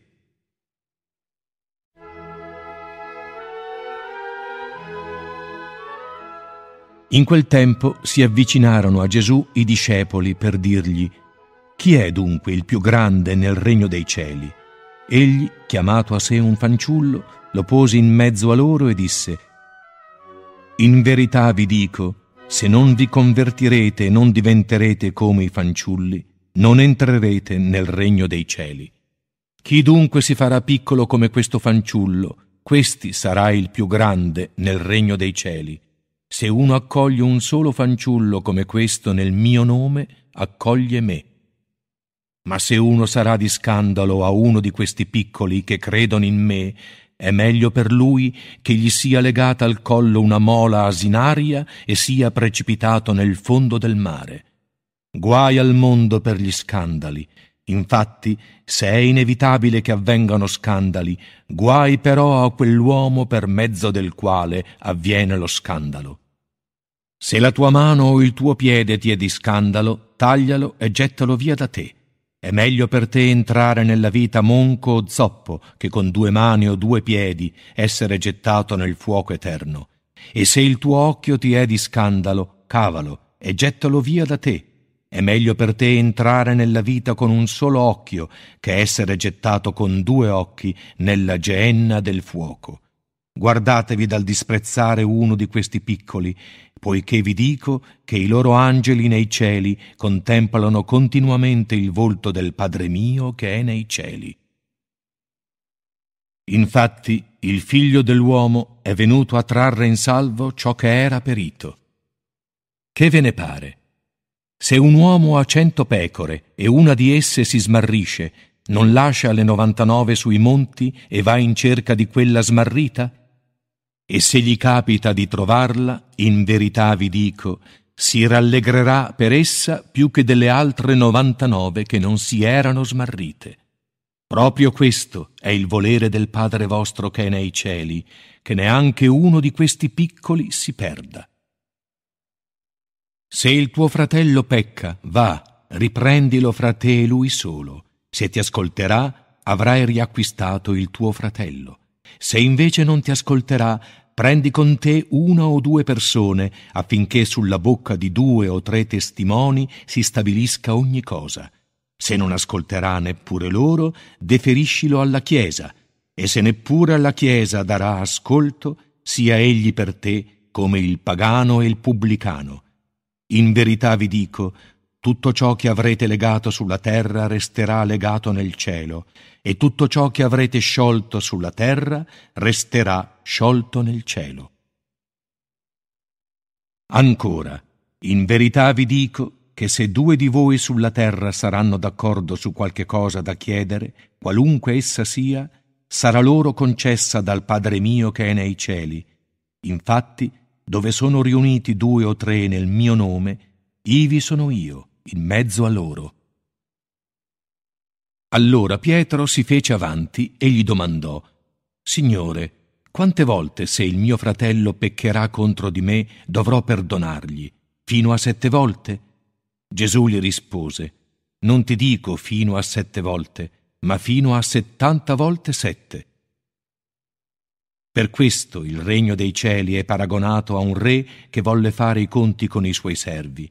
Iniziando dunque a chiedere i conti, gli fu presentato uno che era debitore di diecimila talenti.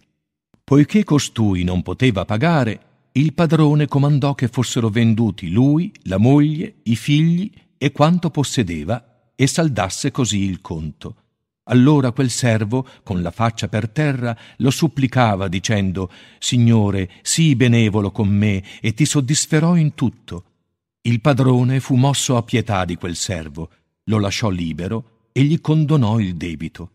Ora, appena uscito, lo stesso servo si imbatté in uno dei suoi compagni, il quale gli doveva cento denari. Lo afferrò e quasi strozzandolo diceva Rendimi quanto mi devi. Bocconi a terra questi lo implorava dicendo Sii benevolo con me e ti soddisferò. Egli non acconsentì, mandò a farlo gettare in prigione finché non gli avesse pagato il debito. Venuti a conoscenza dell'accaduto, gli altri servi se ne rattristarono grandemente e andarono a riferire ogni cosa al loro padrone.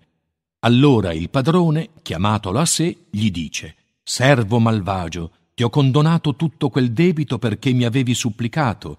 Non dovevi anche tu avere pietà del tuo compagno, come io ho avuto pietà di te? Preso perciò dall'ira, il padrone lo consegnò agli sbirri finché non gli avesse restituito tutto ciò che gli doveva. Proprio così il Padre mio celeste tratterà voi, qualora non rimettiate di cuore ciascuno al proprio fratello.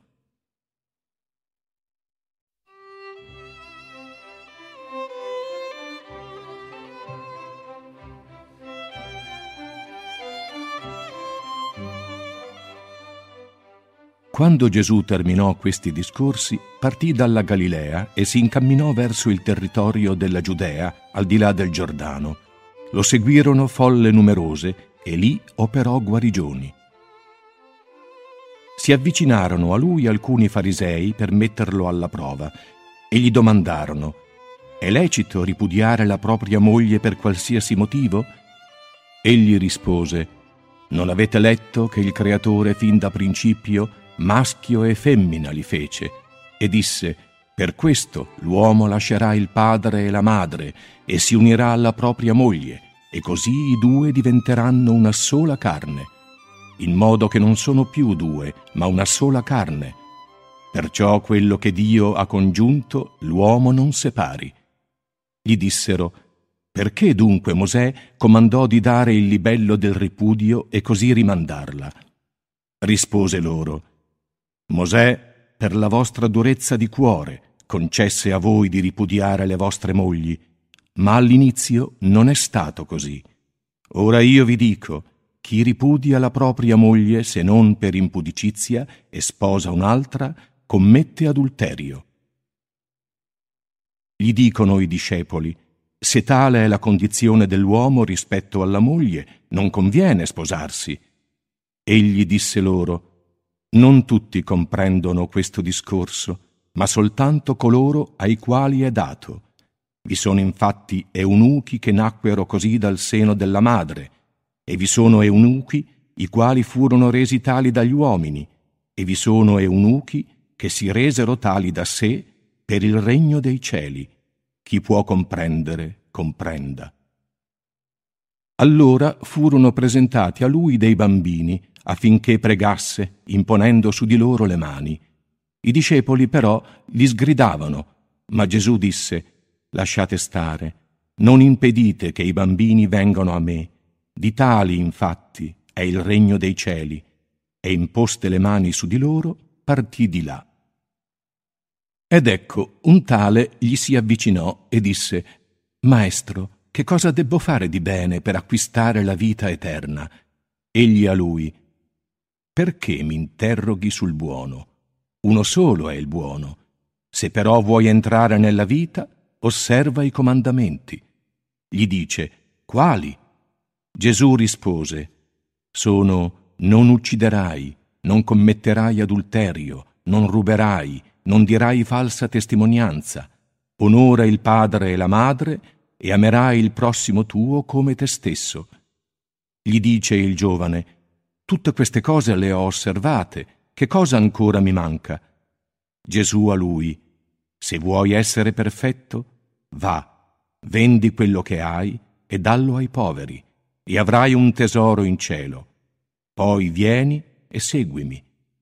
All'udir ciò, il giovane se ne andò afflitto, poiché aveva molte ricchezze Gesù disse ai suoi discepoli, In verità vi dico, difficilmente un ricco entrerà nel regno dei cieli. Ancora vi dico, è più facile che un cammello entri per la cruna di un ago che un ricco nel regno di Dio. All'udir ciò, i discepoli rimasero sbigottiti e domandarono, Chi dunque riuscirà a salvarsi?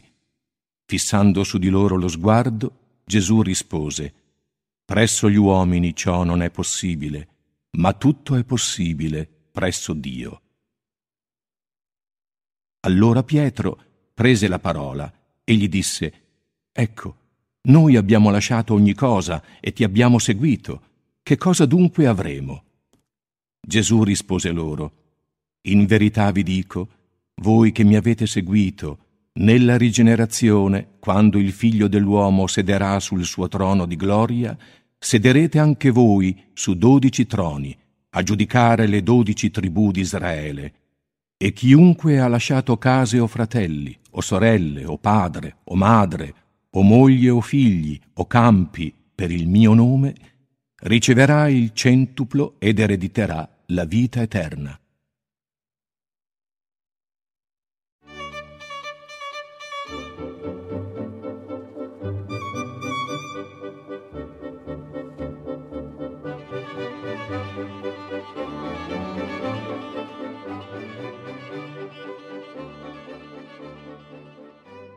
Molti primi saranno ultimi e molti ultimi saranno primi. Infatti il regno dei cieli è simile a un padrone di casa il quale uscì di buon mattino ad ingaggiare operai per la sua vigna. Essendosi accordato con gli operai per un denaro al giorno, li mandò nella sua vigna. Uscito verso l'ora terza, trovò altri che stavano nella piazza inoperosi. Disse loro, Andate anche voi nella mia vigna, e vi darò la giusta ricompensa. Essi andarono. Di nuovo uscì verso l'ora sesta e l'ora nona e fece altrettanto. Uscì anche verso l'ora undecima e trovò altri che stavano là. Dice loro, perché state qui tutto il giorno inoperosi? Gli rispondono, perché nessuno ci ha ingaggiati. Dice loro, andate anche voi nella vigna. Venuta la sera, il padrone della vigna dice al suo fattore, chiama gli operai e dà loro la mercede, cominciando dagli ultimi fino ai primi. Vennero quelli dell'undecima ora e ricevettero un denaro ciascuno. Quando giunsero i primi, pensavano che avrebbero ricevuto di più, ma ricevettero anch'essi un denaro ciascuno. Nel prenderlo mormoravano contro il padre di famiglia, dicendo Questi ultimi hanno lavorato per un'ora sola e tu li hai equiparati a noi che abbiamo sopportato il peso e il caldo della giornata. Egli rispose ad uno di loro, Amico, non sono ingiusto con te. Non hai fatto il patto con me per un denaro? Prendi ciò che è tuo e vattene. Voglio dare a quest'ultimo proprio quanto ho dato a te, che forse non mi è lecito disporre dei miei beni come voglio? O non sarà il tuo occhio che si fa cattivo dal momento che io sono buono? In questa maniera gli ultimi saranno primi e i primi saranno ultimi. Mentre saliva a Gerusalemme, Gesù prese i dodici in disparte e, cammin facendo, disse loro, Ecco, saliamo a Gerusalemme, e il figlio dell'uomo sarà consegnato ai sommi sacerdoti e agli scribi, che lo condanneranno a morte e lo consegneranno ai gentili, perché sia schernito, flagellato e crocifisso. Ma il terzo giorno risorgerà. Si avvicinò a lui la madre dei figli di Zebedeo, insieme con i suoi figli, e si prostrò per chiedergli qualcosa. Egli le domandò, Che cosa vuoi? Ed ella a lui, Ordina che questi due miei figli siedano uno alla destra e l'altro alla tua sinistra nel tuo regno. Gesù rispose, Non sapete quello che chiedete. Potete bere il calice che io sto per bere? Gli rispondono, Lo possiamo. Dice loro, Il mio calice, sì, lo berrete, ma sedere alla mia destra o alla mia sinistra non sta a me concederlo, ma è riservato a coloro ai quali è stato assegnato dal Padre mio. All'udir ciò, gli altri dieci si indignarono contro i due fratelli. Gesù, chiamatili a sé, disse, Voi sapete che i capi delle nazioni esercitano la loro signoria su di esse, e i grandi sono quelli che fanno sentire su di esse la loro potenza. Non sarà così fra voi ma chi fra voi vuol diventare grande sarà vostro servo, e chi fra voi vorrà essere al primo posto si farà vostro schiavo, come il figlio dell'uomo, che non è venuto ad essere servito, ma a servire e dare la propria vita in riscatto di molti. Mentre essi uscivano da Gerico, gli andò dietro molta gente, ed ecco due ciechi stavano seduti lungo la via. Saputo che passava Gesù, si misero a gridare Signore, abbi pietà di noi, figlio di Davide. La folla cominciò a sgridarli perché tacessero, ma essi gridavano ancora più forte Signore, abbi pietà di noi, figlio di Davide. Gesù, fermatosi, li chiamò e disse Cosa volete che io vi faccia? Gli risposero Signore, che si aprano i nostri occhi. Mosso a pietà, Gesù toccò i loro occhi e subito recuperarono la vista e si misero a seguirlo.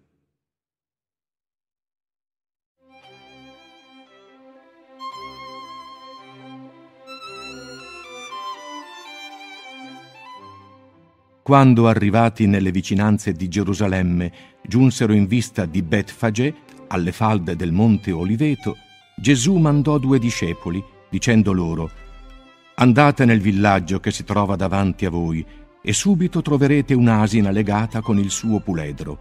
Scioglietela e portatela a me. Se qualcuno vi dice qualcosa, rispondete, il Signore ne ha bisogno, ma subito li rimanderà. Questo è accaduto affinché si adempisse quanto fu annunciato dal profeta che dice, Dite alla figlia di Sion, ecco, il tuo re viene a te, mite, seduto su un'asina e su un puledro, figlio di bestia da soma. I discepoli andarono e fecero come aveva ordinato loro Gesù. Condussero quindi l'asina con il puledro, su cui posero le vesti ed egli vi si pose a sedere. Ora la folla numerosissima stese le proprie vesti sulla strada, altri tagliavano rami dagli alberi e li spargevano lungo la via.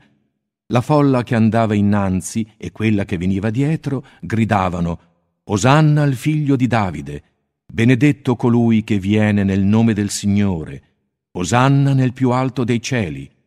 Quando egli entrò in Gerusalemme, si sconvolse tutta la città e ci si chiedeva, chi è costui? Le folle rispondevano, è il profeta Gesù, da Nazaret di Galilea. Entrato nel Tempio, egli si mise a scacciare quanti in esso vendevano e compravano, rovesciando i banchi dei cambiavalute e le sedie dei venditori di colombe, e disse loro, Sta scritto, la mia casa sarà chiamata casa di preghiera, voi invece ne fate una spelonca di ladroni.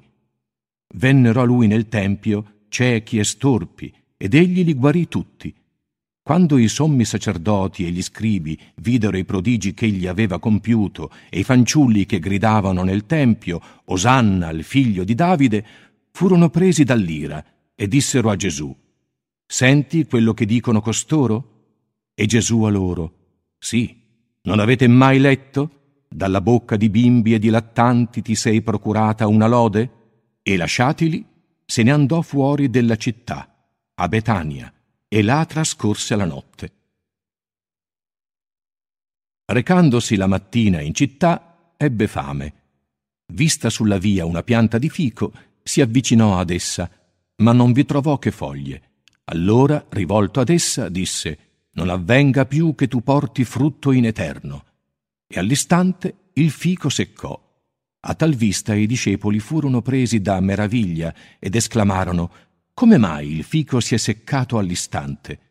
Gesù rispose In verità vi dico, se avrete fede senza esitare, non soltanto potrete fare quello che è accaduto al fico, ma se direte a questo monte, levati e gettati nel mare, questo accadrà. E tutto quello che chiederete con fede nella preghiera, l'otterrete. Entrato nel Tempio, mentre insegnava, gli si avvicinarono i sommi sacerdoti e gli anziani del popolo e gli domandarono, In virtù di quale potestà fai tu queste cose? Chi ti ha dato questo potere? Gesù rispose loro, Voglio farvi anch'io una domanda. Se voi risponderete ad essa, anch'io vi dirò in virtù di quale potestà faccio queste cose. Il battesimo di Giovanni, da dove veniva? Dal cielo o dagli uomini?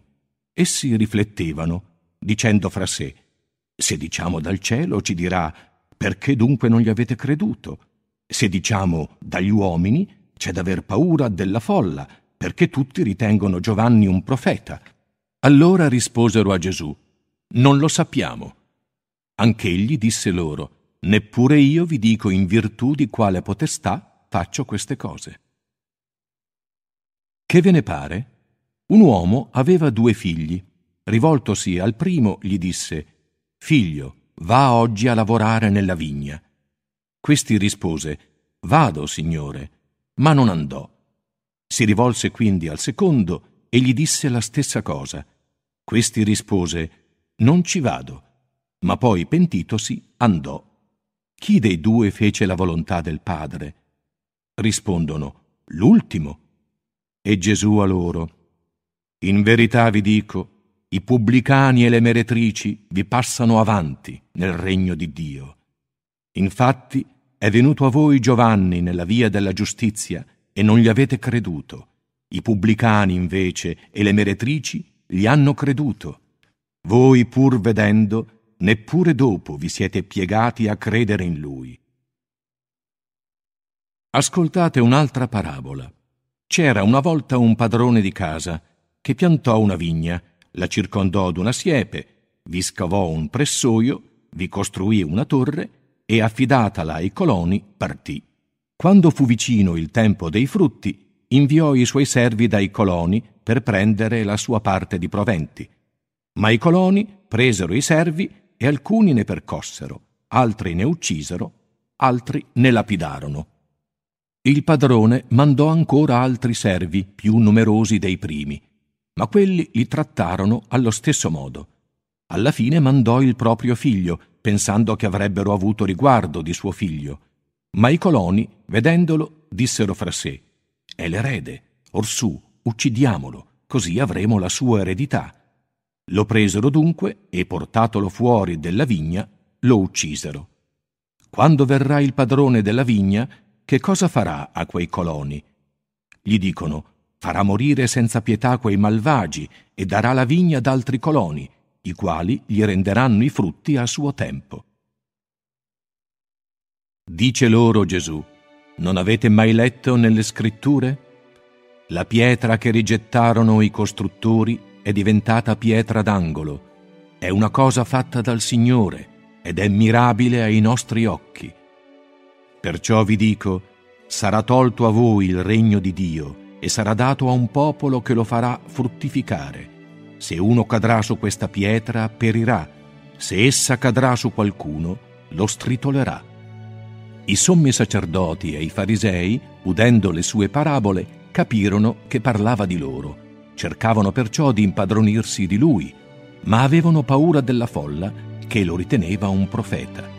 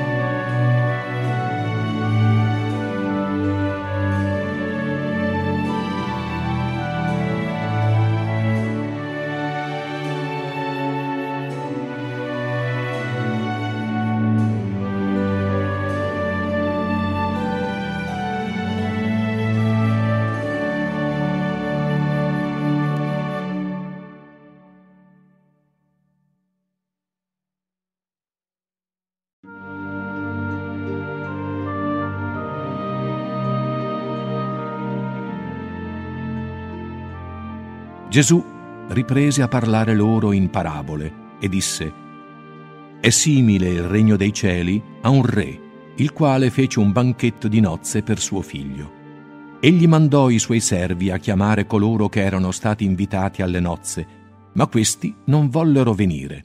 Di nuovo mandò altri servi, dicendo, Dite agli invitati, ecco, ho preparato il mio pranzo, i miei buoi e gli animali ingrassati sono già stati macellati e tutto è pronto, venite alle nozze. Ma essi, non curanti, andarono chi ai propri campi, chi ai propri affari. Altri poi, presi i servi, li maltrattarono e li uccisero. Il re, adiratosi, inviò i suoi eserciti ad annientare quegli omicidi e a incendiarne la città. Dice quindi ai servi, il banchetto nuziale è pronto, ma gli invitati non ne erano degni. Andate dunque ai crocicchi delle vie e chiamate alle nozze tutti quelli che troverete. Andarono quei servi per le vie e radunarono tutti quelli che trovarono, buoni e cattivi, e così la sala si riempì di commensali. Entrato il re a vedere i commensali, trovò là un uomo che non indossava la veste nuziale.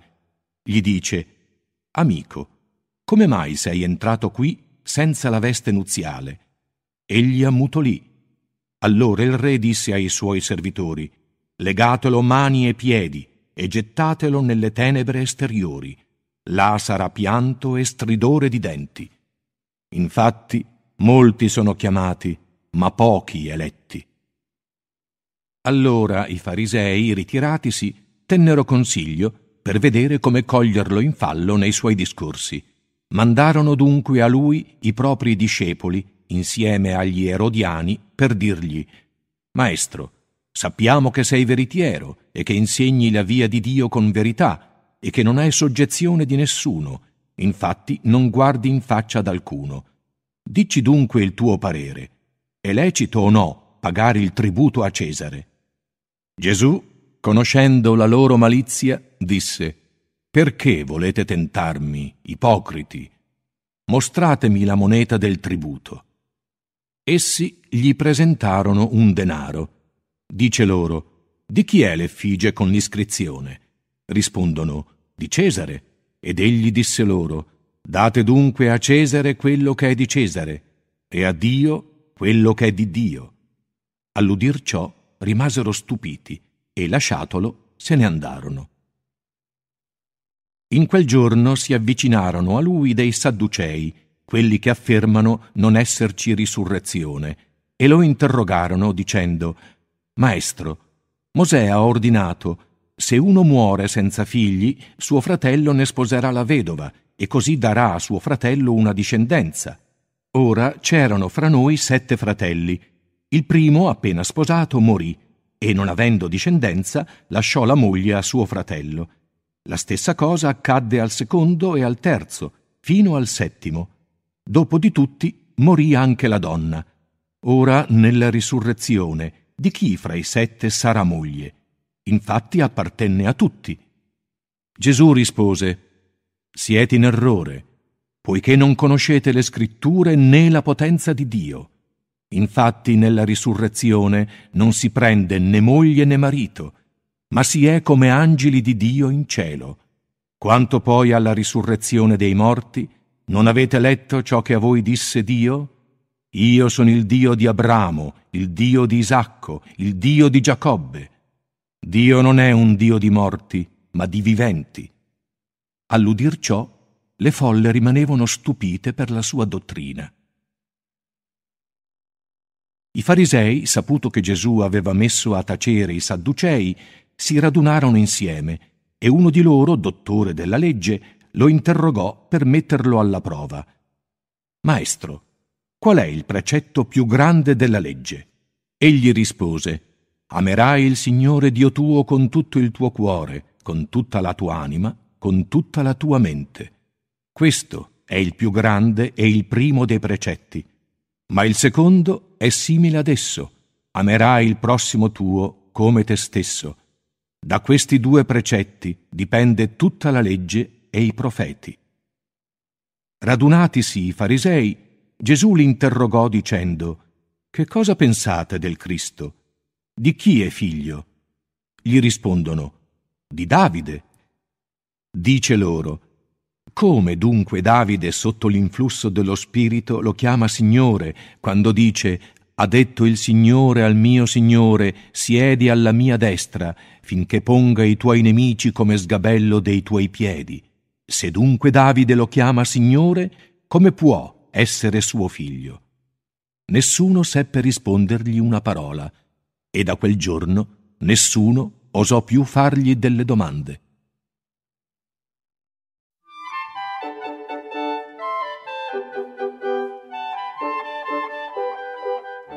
Allora Gesù si rivolse alle folle e ai suoi discepoli, dicendo, Sulla cattedra di Mosè si sono assisi gli scribi e i farisei. Fate e osservate ciò che vi dicono, ma non quello che fanno, poiché dicono, ma non fanno. Legano infatti pesi opprimenti, difficili a portarsi, e li impongono sulle spalle degli uomini, ma essi non li vogliono rimuovere neppure con un dito, fanno tutto per essere visti dagli uomini. Infatti fanno sempre più larghe le loro filatterie e più lunghe le frange, amano i primi posti nei conviti e le prime file nelle sinagoghe, amano essere salutati nelle piazze ed essere chiamati dalla gente rabbì. Ma voi non vi fate chiamare rabbì, poiché uno solo è fra voi il Maestro, e tutti voi siete fratelli. Nessuno chiamerete sulla terra vostro Padre, poiché uno solo è il vostro Padre, quello celeste. Non vi farete chiamare precettori, poiché uno solo è il vostro precettore, il Cristo.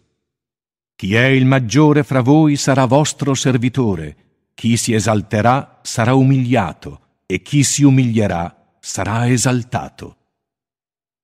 Guai a voi, scribi e farisei ipocriti, che chiudete il regno dei cieli davanti agli uomini. Infatti, voi non entrate e trattenete coloro che vorrebbero entrarci. Guai a voi, scribi e farisei ipocriti, poiché siete capaci di attraversare il mare e un intero continente per fare un solo proselito, e quando ci siete riusciti lo rendete figlio della Geenna, il doppio di voi. Guai a voi, guide cieche, che dite se uno giura per il Tempio è niente, se invece giura per l'oro del Tempio rimane obbligato. Stolti e ciechi, che cosa vale di più, l'oro o il Tempio che rende sacro l'oro? E dite ancora, se uno giura per l'altare è niente, se invece giura per l'offerta che sta su di esso rimane obbligato. Ciechi, ma che cosa vale di più? L'offerta o l'altare che rende sacra l'offerta. Chi dunque ha giurato per l'altare fa giuramento per esso e per tutto ciò che si trova su di esso, e chi ha giurato per il Tempio emette giuramento per esso e per chi vi abita, e chi ha giurato per il cielo fa giuramento per il trono di Dio e per colui che vi è assiso. Guai a voi, scribi e farisei ipocriti, poiché pagate la decima sulla menta, sull'aneto e sul cumino, e poi trascurate i precetti più gravi della legge, come la giustizia, la pietà, la fede. Queste cose bisognava osservare, pur senza trascurare quelle altre, guide cieche, che filtrate il moscerino e ingoiate il cammello. Guai a voi, scribi e farisei ipocriti, che pulite l'esterno della coppa e del piatto, e dentro rimangono pieni di rapina e d'immondizia. Cieco fariseo, pulisci prima l'interno della coppa, e poi anche l'esterno di essa sarà pulito. Guai a voi, scribi e farisei ipocriti, poiché siete come sepolcri imbiancati, che all'esterno appaiono belli a vedersi, dentro invece sono pieni di ossa di morti e di ogni putredine. Così anche voi all'esterno apparite giusti davanti agli uomini, ma nell'interno siete pieni di ipocrisia e di iniquità. Guai a voi, scribi e farisei ipocriti, poiché innalzate i sepolcri dei profeti e ornati i monumenti dei giusti, dicendo se fossimo stati ai tempi dei nostri padri non ci saremmo associati a loro nel versare il sangue dei profeti. Così testimoniate contro voi stessi di essere figli di quelli che uccisero i profeti e colmate la misura dei vostri padri. Serpenti, razza di vipere, come sfuggirete al castigo della Geenna? Per questo ecco che io mando a voi profeti, sapienti e scribi. Ebbene, di essi parte ne ucciderete mettendoli in croce, parte ne flagellerete nelle vostre sinagoghe e li perseguiterete di città in città. Verrà così su di voi tutto il sangue innocente sparso sulla terra, dal sangue del giusto Abele fino a quello di Zaccaria, figlio di Barachia, che uccideste fra il santuario e l'altare. In verità vi dico, tutto ciò verrà su questa generazione. Gerusalemme, Gerusalemme, che uccidi i profeti e lapidi quelli che ti sono mandati, quante volte ho tentato di raccogliere i tuoi figli, come la gallina raduna i suoi pulcini sotto le ali, e voi non avete voluto. Ecco, la vostra casa vi sarà lasciata deserta. Vi dico infatti, da ora in poi non mi vedrete, fino a quando non direte benedetto colui che viene nel nome del Signore. Mentre Gesù, uscito dal Tempio, se ne andava, gli si avvicinarono i suoi discepoli per mostrargli le costruzioni del Tempio. Ma egli disse loro, Vedete tutte queste cose? In verità vi dico, non rimarrà qui pietra su pietra che non sarà diroccata.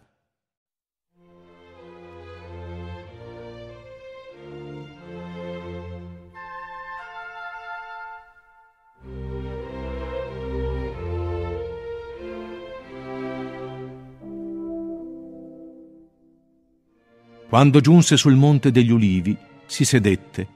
Allora gli si avvicinarono i suoi discepoli e in disparte gli dissero, Dici, quando avverranno queste cose e quale sarà il segno della tua venuta e della fine del mondo? Gesù rispose loro, Badate che nessuno vi inganni, poiché molti verranno nel mio nome dicendo, Io sono il Cristo, e molta gente sarà tratta in inganno. Quando sentirete esservi guerre o voci di guerre, non vi turbate. È necessario che tutte queste cose avvengano, ma non è la fine. Insorgerà infatti popolo contro popolo e regno contro regno, e vi saranno carestie, pestilenze e terremoti in vari luoghi, ma tutto ciò non è che l'inizio delle sofferenze. Allora vi consegneranno ai supplizi e vi uccideranno, sarete odiati da tutte le genti a causa del mio nome. Allora molti soccomberanno, si tradiranno l'un l'altro, odiandosi a vicenda. Sorgeranno molti falsi profeti, i quali trarranno molti in inganno. Per il dilagare dell'iniquità l'amore dei più si raffredderà. Ma chi avrà perseverato sino alla fine, questi si salverà. Quando questo Vangelo del Regno sarà predicato in tutta la terra abitata, quale testimonianza a tutte le genti, allora verrà la fine. Quando dunque vedrete stare in luogo santo l'abominio della desolazione, di cui parla il profeta Daniele, chi legge intenda, allora quelli che stanno in Giudea fuggano sui monti, chi è sulla terrazza non scenda a prendere la roba di casa, chi si trova in campagna non torni indietro a prendersi il mantello. Guai alle gestanti e a quelle che allattano in quei giorni. Pregate che la vostra fuga non avvenga d'inverno né di sabato. Infatti vi sarà allora una tribolazione grande, quale mai c'è stata dall'origine del mondo fino ad ora, né mai vi sarà se non fossero stati abbreviati quei giorni, nessun uomo si salverebbe. Tuttavia, a causa degli eletti saranno abbreviati quei giorni. Allora se uno vi dirà, ecco, il Cristo è qui, oppure è là, non ci credete. Sorgeranno infatti falsi messia e falsi profeti, che faranno grandi miracoli e prodigi, tanto da indurre in errore, se possibile, anche gli eletti. Ecco, ve l'ho predetto. Se vi diranno, ecco, è nel deserto, non ci andate, oppure, ecco, è nell'interno della casa, non ci credete, poiché come la folgore esce dall'Oriente e brilla in Occidente, così sarà la venuta del figlio dell'uomo. Dove sta il cadavere, là si raccolgono gli avvoltoi. Subito, dopo la tribolazione di quei giorni, il sole si oscurerà, la luna non più darà la sua luce, le stelle cadranno dal cielo e le potenze celesti saranno sconvolte.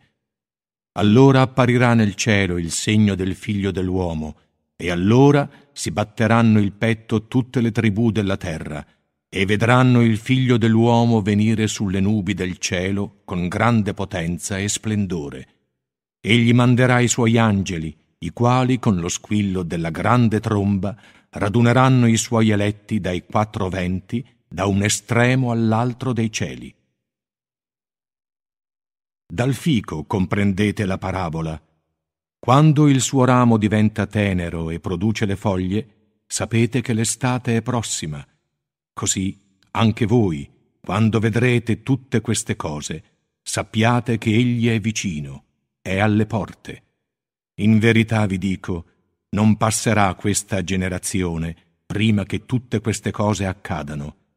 Il cielo e la terra passeranno, ma le mie parole non passeranno.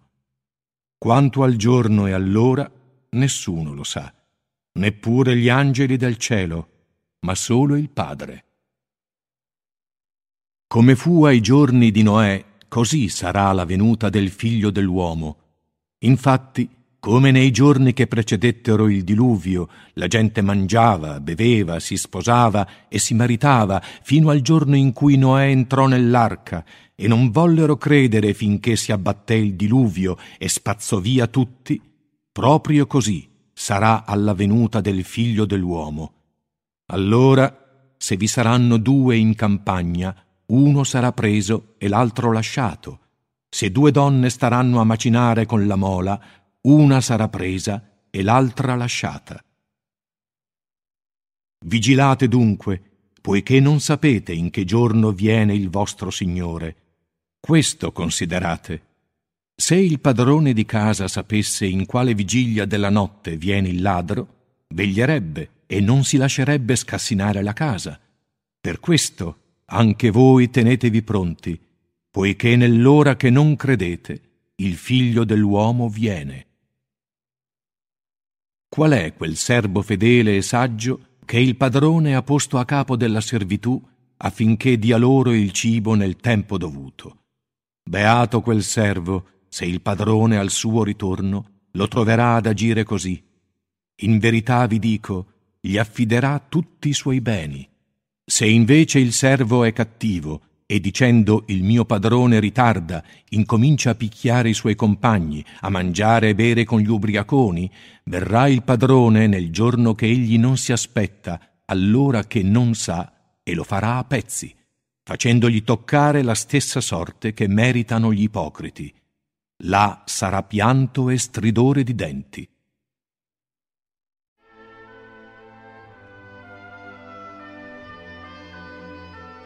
Allora il regno dei cieli sarà simile a dieci vergini che presero le loro lampade e uscirono incontro allo sposo. Ora cinque di esse erano stolte e cinque prudenti. Infatti le stolte, quando presero le lampade, non pensarono di prendere con sé l'olio, mentre le prudenti, insieme alle lampade, presero anche dell'olio nei vasi. Poiché lo sposo tardava a venire, Tutte, vinte dal sonno, si addormentarono. Ma a mezzanotte si levò un grido. Ecco lo sposo, andategli incontro. Allora tutte quelle vergini si destarono e misero in ordine le loro lampade. E le stolte dissero alle prudenti, Dateci del vostro olio, poiché le nostre lampade si spengono. Le prudenti risposero, No, che non abbia a mancare per noi e per voi andate piuttosto a comprarvelo dai venditori. Ora, mentre quelle andavano a comprare l'olio, giunse lo sposo e le vergini che erano pronte entrarono con lui nella sala del banchetto e la porta si chiuse. Più tardi arrivarono anche le altre vergini, le quali dicevano Signore, Signore, aprici. Ma egli rispose In verità vi dico, non vi conosco. Vigilate dunque, poiché non sapete né il giorno né l'ora. Allo stesso modo, infatti, un uomo in procinto di partire chiamò i propri servi e affidò loro i suoi beni. A uno diede cinque talenti, a un altro due e a un altro uno, a ciascuno secondo le proprie capacità. Poi partì. Senza perdere tempo, quello che aveva ricevuto cinque talenti andò a trafficarli e ne guadagnò altri cinque. Allo stesso modo, quello che aveva ricevuto due talenti ne guadagnò anche gli altri due. Ma quello che ne aveva ricevuto uno solo andò a scavare nella terra una fossa e vi nascose il denaro del suo padrone. Dopo molto tempo viene il padrone di quei servi e li chiama al rendiconto. Si presentò quello che aveva ricevuto cinque talenti e ne portò altri cinque, dicendo Signore, mi desti cinque talenti, ecco, ne ho guadagnati altri cinque. Gli disse il padrone Bene, servo buono e fedele, sei stato fedele nel poco, ti darò potere su molto, entra nel gaudio del tuo Signore. Si presentò poi quello dei due talenti e disse Signore, mi desti due talenti. Ecco, ne ho guadagnati altri due. Gli disse il padrone Bene, servo buono e fedele, sei stato fedele nel poco, ti darò potere su molto, entra nel gaudio del tuo Signore. Infine si presentò anche quello che aveva ricevuto un solo talento e disse Signore, sapevo che tu sei un uomo severo, che mieti dove non hai seminato e raccogli dove non hai sparso. Per questo ho avuto paura e sono andato a nascondere il tuo talento sottoterra. Ecco, prendi ciò che è tuo. Il padrone gli rispose, Servo malvagio e infingardo. Sapevi che io mieto dove non ho seminato e raccolgo dove non ho sparso. Per questo avresti dovuto affidare il mio denaro ai banchieri, in modo che al mio ritorno avrei potuto ritirare il mio con l'interesse. Perciò toglietegli il talento e datelo a quello che ne ha dieci. Infatti a chi ha sarà dato e sarà nell'abbondanza, ma a chi non ha sarà tolto anche quello che ha. E il servo infingardo gettatelo nelle tenebre esteriori, là sarà pianto e stridore di denti. Quando il figlio dell'uomo verrà nella sua maestà, accompagnato da tutti i suoi angeli, allora si siederà sul suo trono di gloria, e davanti a lui saranno condotte tutte le genti. Egli separerà gli uni dagli altri, come il pastore separa le pecore dai capri, e metterà le pecore alla sua destra, i capri invece alla sua sinistra. Allora il re dirà a quelli che stanno alla sua destra, Venite, benedetti dal Padre mio, prendete possesso del regno preparato per voi sin dall'origine del mondo, poiché ebbi fame e mi deste da mangiare, ebbi sete e mi deste da bere, ero pellegrino e mi ospitaste, nudo e mi copriste, infermo e mi visitaste, ero in carcere e veniste a trovarmi. Allora i giusti diranno, Signore, quando ti vedemmo affamato e ti demmo da mangiare, assetato e ti demmo da bere? Quando ti vedemmo pellegrino e ti ospitammo, nudo e ti coprimmo? Quando ti vedemmo infermo o in carcere e venimmo a trovarti? E il re risponderà loro, In verità vi dico, tutto quello che avete fatto a uno dei più piccoli di questi miei fratelli, l'avete fatto a me. Quindi dirà a quelli che stanno alla sinistra, Andate via da me, o maledetti, nel fuoco eterno, preparato per il diavolo e i suoi seguaci. Poiché ebbi fame e non mi deste da mangiare, ebbi sete e non mi deste da bere, ero pellegrino e non mi ospitaste, nudo e non mi copriste, infermo e in carcere e non veniste a trovarmi. Allora risponderanno anche loro, dicendo, Signore, quando ti vedemmo aver fame o sete, essere pellegrino o nudo, infermo o in carcere e non ti abbiamo servito? Allora risponderà loro dicendo, In verità vi dico, ciò che non avete fatto a uno di questi più piccoli, non l'avete fatto a me. E questi se ne andranno al castigo eterno, i giusti invece alla vita eterna.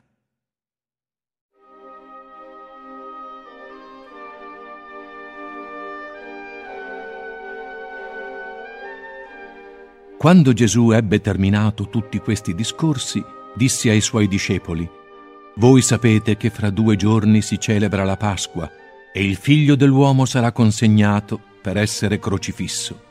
Allora i sommi sacerdoti e gli anziani del popolo si riunirono nel palazzo del sommo sacerdote, che si chiamava Caifa, e tennero consiglio per arrestare Gesù con inganno e farlo morire. Dicevano però, non durante la festa, perché non nascano tumulti fra il popolo. Recatosi Gesù a Betania, nella casa di Simone il lebroso, mentre egli era mensa, si avvicinò a lui una donna con in mano un vaso d'alabastro contenente un unguento prezioso che versò sulla testa di lui. A quella vista i discepoli si indignarono e dissero perché questo sciupio lo si poteva vendere a caro prezzo e darne il ricavato ai poveri. Venuto a conoscenza della cosa, Gesù disse loro, Perché infastidite questa donna? Ella ha compiuto una buona azione verso di me, poiché mentre i poveri li avete sempre con voi, me invece non mi avrete sempre.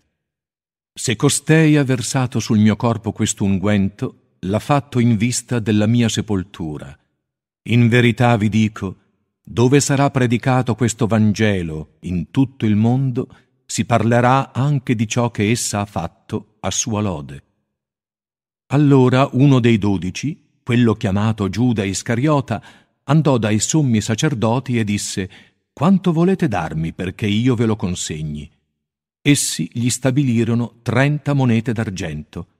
Da quel momento cercava l'occasione propizia per consegnarlo.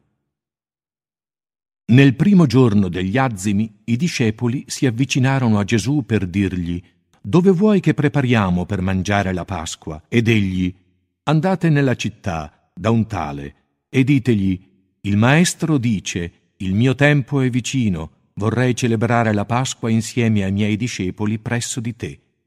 I discepoli fecero come aveva ordinato loro Gesù e prepararono la Pasqua. Venuta la sera, era a mensa con i dodici e mentre mangiavano disse, In verità vi dico, uno di voi mi tradirà. Ed essi, profondamente addolorati, cominciarono a dirgli l'uno dopo l'altro, Sono forse io, Signore? Ed egli, Colui che ha messo la mano con me nel piatto, questi mi tradirà. Sì, il figlio dell'uomo se ne va, come sta scritto di lui, ma guai a quell'uomo dal quale il figlio dell'uomo è tradito. Sarebbe stato meglio per quell'uomo se non fosse mai nato. Giuda il traditore domandò, Sono forse io, rabbì? Gli dice, Tu l'hai detto.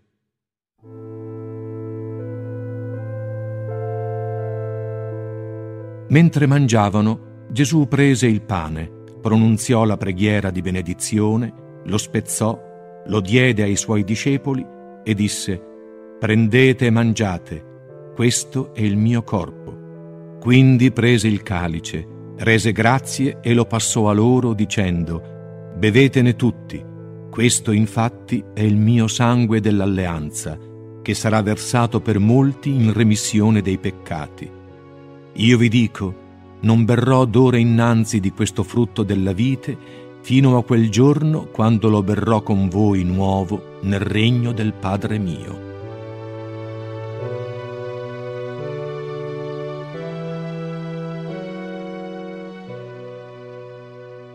Poi, recitato l'inno, uscirono verso il monte degli ulivi. Quindi dice loro Gesù, Tutti voi patirete scandalo a causa mia in questa notte. Sta scritto infatti, percuoterò il pastore e si disperderanno le pecore del gregge, ma dopo che sarò risorto vi precederò in Galilea. Pietro prende la parola e gli dice, anche se tutti patiranno scandalo a causa tua, io no, giammai. E Gesù a lui, in verità ti dico, in questa notte, prima che il gallo canti, mi rinnegherai tre volte. E Pietro replicò, anche se dovessi morire con te, non ti rinnegherò. la stessa cosa dissero tutti gli altri discepoli. Giunto Gesù con loro nel campo chiamato Getsemani, dice ai discepoli, Fermatevi qui, mentre io vado là a pregare. Preso con sé Pietro con i due figli di Zebedeo, cominciò a provare tristezza e angoscia. Quindi dice loro, Triste è l'anima mia fino alla morte. Rimanete qui e vegliate con me. E scostatosi un poco, cadde con la faccia a terra e pregava dicendo, Padre mio, se è possibile, passi da me questo calice, però non come voglio io, ma come vuoi tu. Quindi ritorna dai discepoli e trovatili addormentati, dice a Pietro, Così non siete stati capaci di vegliare per una sola ora con me? Vegliate e pregate affinché non entriate in tentazione. Sì, lo spirito è pronto, ma la carne è debole. Ancora per una seconda volta, allontanatosi, pregò dicendo, Padre mio, se esso non può passare senza che lo beva, si compia la tua volontà. Ritornato di nuovo, li trovò addormentati. I loro occhi, infatti, erano affaticati. Lasciatili, se ne andò di nuovo e per la terza volta pregò, ripetendo le stesse parole. Quindi viene dai discepoli e dice loro, Dormite ormai e riposate. Ecco, è vicina l'ora in cui il figlio dell'uomo sarà consegnato nelle mani degli empi. Alzatevi, andiamo. Ecco, colui che mi tradisce è vicino. Stava ancora parlando quando Giuda, uno dei dodici, sopraggiunse. Insieme a lui v'era molta folla che, munita di spade e di bastoni, era stata inviata dai sommi sacerdoti e dagli anziani del popolo. Il traditore aveva dato loro questo segno, dicendo Quello che io bacerò è lui, prendetelo. Subito si diresse verso Gesù e gli disse Salve, rabbì, e lo baciò. E Gesù a lui Amico, perché sei qui? Allora gli altri, avvicinatisi a Gesù, gli misero le mani addosso e si impadronirono di lui.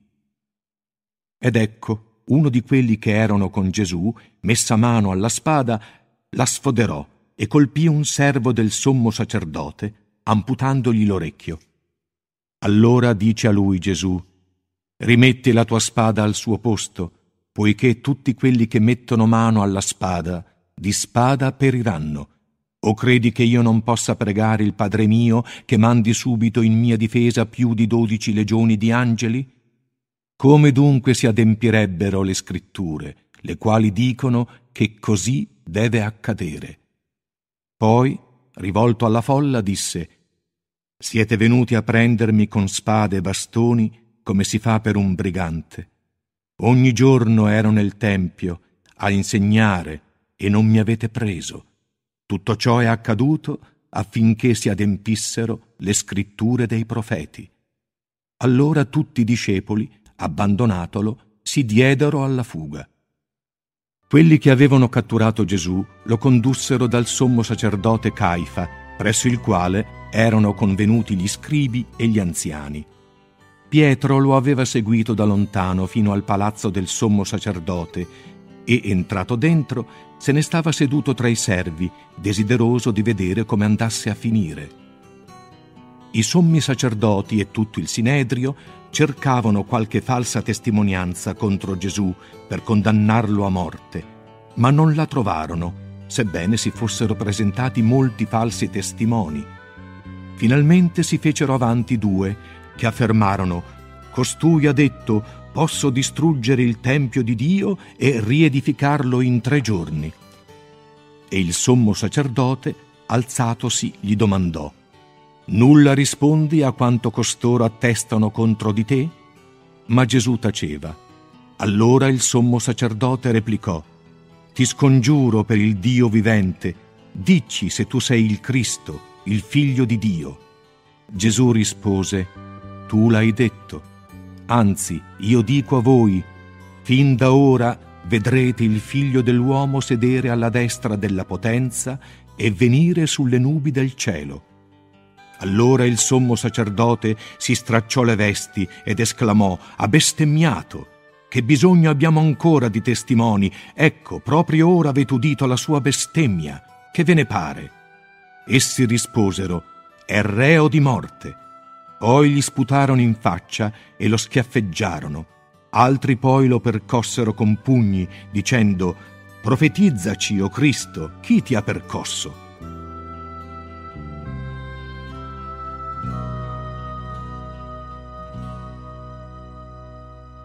Pietro se ne stava seduto fuori nel cortile quando gli si avvicinò una serva che gli disse Anche tu eri con Gesù il Galileo. Ma egli negò davanti a tutti, dicendo Non so che cosa tu voglia dire. Andato verso l'atrio, lo vide un'altra serva, la quale disse a quelli che si trovavano lì Costui era con Gesù il Nazareno. E di nuovo negò sotto giuramento Non conosco quell'uomo. Dopo un poco si avvicinarono i presenti e dissero a Pietro, È vero, anche tu sei dei loro, infatti il tuo dialetto ti tradisce. Allora cominciò a imprecare, giurando, Non conosco quell'uomo. In quell'istante il gallo cantò. Allora Pietro si ricordò delle parole che gli aveva detto Gesù, Prima che il gallo canti, mi rinnegherai tre volte. Uscì fuori e pianse amaramente.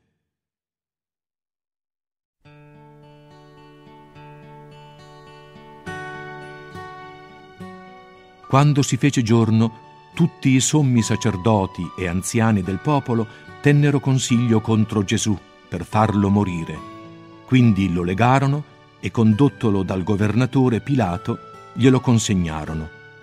Quando Giuda, il traditore, seppe che egli era stato condannato, preso da rimorso, riportò ai sommi sacerdoti e agli anziani le trenta monete d'argento e disse ho peccato tradendo il sangue innocente. Essi risposero, Che ci importa? Te la vedrai tu. Egli, gettate le monete d'argento nel tempio, si allontanò e andò ad impiccarsi. I capi dei sacerdoti, prese le monete d'argento, dissero, Non si possono mettere nella cassa delle offerte, poiché è prezzo di sangue. Quindi decisero in consiglio di comprare con quel denaro il campo del vasaio, destinandolo alla sepoltura degli stranieri. Per questo quel campo si chiama fino ad oggi campo del sangue. Allora si adempì quanto fu annunciato dal profeta Geremia, che dice Presero i trenta pezzi d'argento, il prezzo di colui che è stato venduto secondo il valore stabilito dai figli di Israele, e li versarono per il campo del vasaio, come mi ordinò il Signore. Gesù fu condotto alla presenza del governatore, il quale lo interrogò, Sei tu il re dei giudei? E Gesù, tu lo dici. E mentre i sommi sacerdoti e gli anziani lo accusavano, egli non rispondeva nulla. Allora dice a lui Pilato, Non senti quante cose attestano contro di te? Ma non gli rispose neppure una parola, con grande meraviglia del governatore.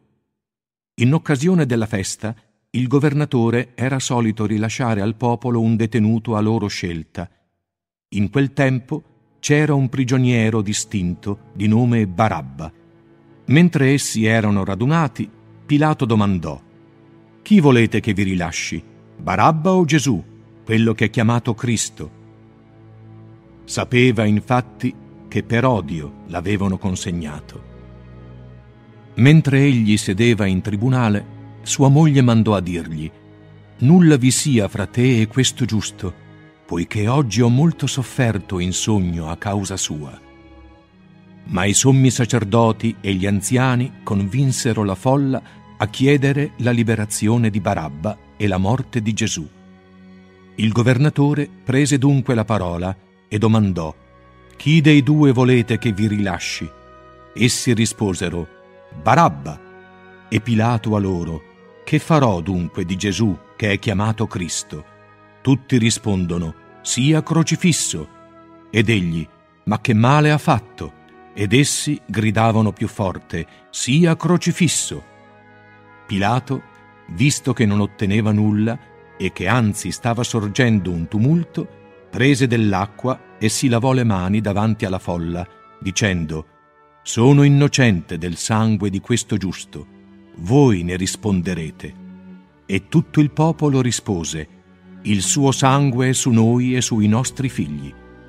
Così rilasciò loro Barabba, mentre Gesù, dopo averlo flagellato, lo consegnò perché fosse crocifisso.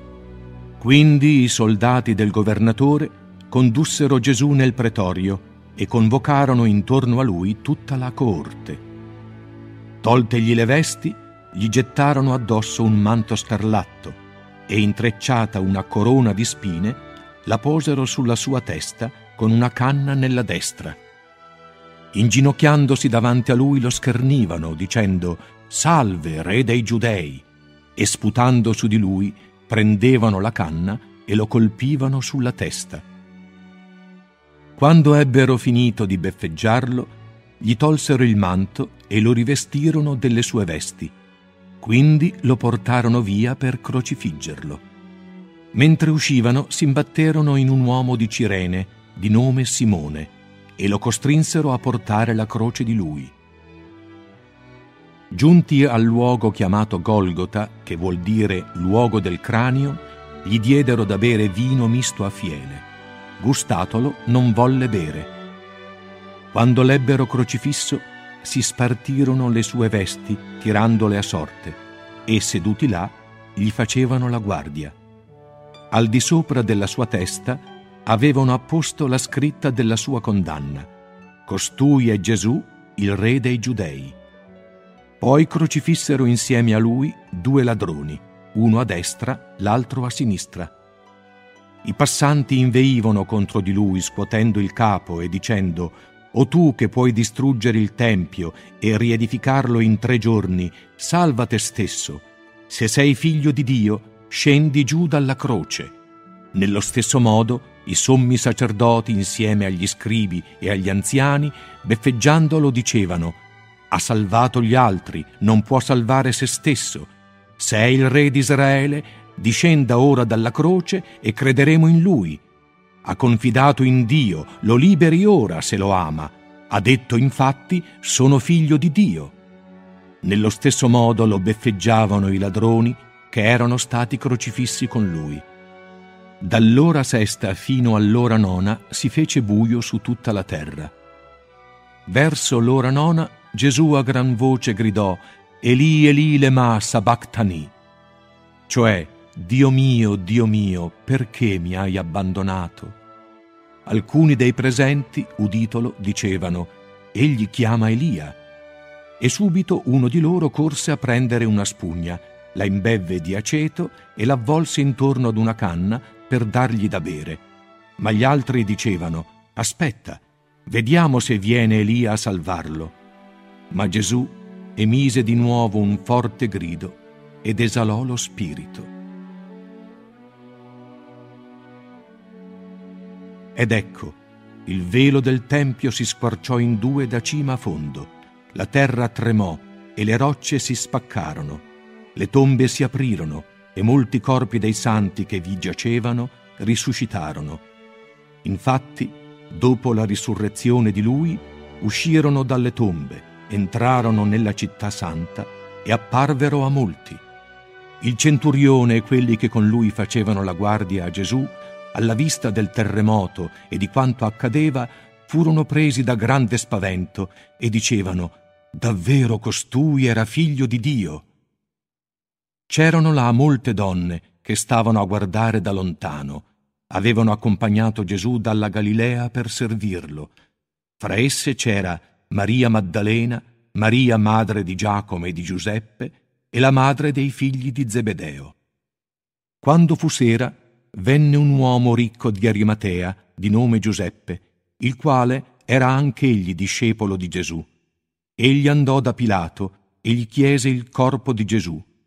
Pilato ordinò che gli fosse consegnato. Giuseppe quindi, preso il corpo, l'avvolse in una sindone pulita e lo depose nel proprio sepolcro, che da poco aveva scavato nella roccia. rotolò una grossa pietra all'entrata del sepolcro e se ne andò. C'erano là Maria Maddalena e l'altra Maria sedute di fronte al sepolcro. Il giorno seguente, cioè dopo la parasceve, i sommi sacerdoti e i farisei si recarono insieme da Pilato per dirgli Signore, ci siamo ricordati che quel seduttore, quando ancora era in vita, affermò Dopo tre giorni risorgerò. Ordina perciò che la tomba sia custodita fino al terzo giorno, poiché c'è pericolo che vengano i suoi discepoli, lo portino via e poi dicano al popolo è risorto dai morti. Allora quest'ultima impostura sarà peggiore della prima. Rispose Pilato, Voi avete un corpo di guardia, andate e prendete le precauzioni che credete. Essi andarono e assicurarono il sepolcro sigillando la pietra e mettendovi un corpo di guardia.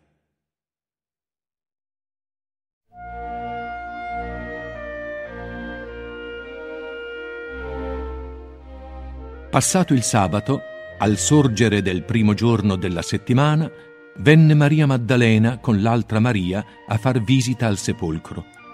Ed ecco, vi fu un gran terremoto un angelo del Signore, infatti, sceso dal cielo, si avvicinò, rotolò la pietra e si mise a sedere su di essa. Il suo aspetto era come la folgore e le sue vesti bianche come la neve. Alla sua vista le guardie rimasero sconvolte e diventarono come morte.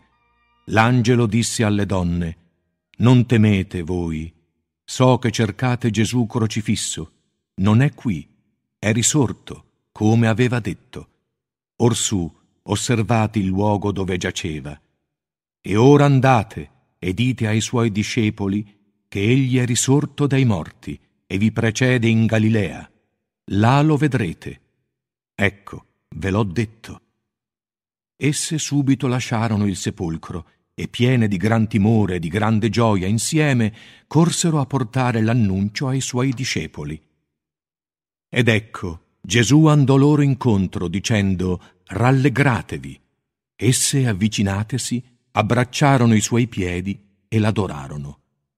Allora disse loro Gesù, Non temete, andate e annunziate ai miei fratelli che vadano in Galilea. Là mi vedranno.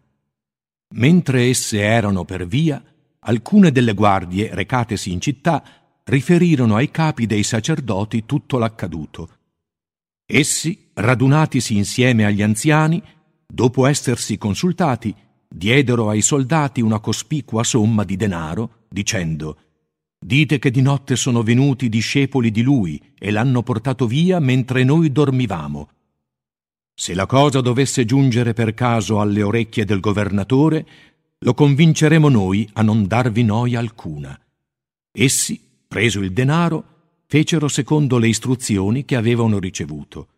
Così questa diceria si è diffusa presso i giudei fino ad oggi. Gli undici discepoli se ne andarono in Galilea, sul monte, nel luogo indicato loro da Gesù. Al vederlo lo adorarono, alcuni invece dubitarono. Allora Gesù disse loro, Ogni potere mi è stato dato in cielo e in terra. Andate dunque, ammaestrate tutte le genti, battezzandole nel nome del Padre e del Figlio e dello Spirito Santo, insegnando loro ad osservare tutto ciò che vi ho ordinato. Ed ecco, io sono con voi tutti i giorni, sino alla fine del mondo.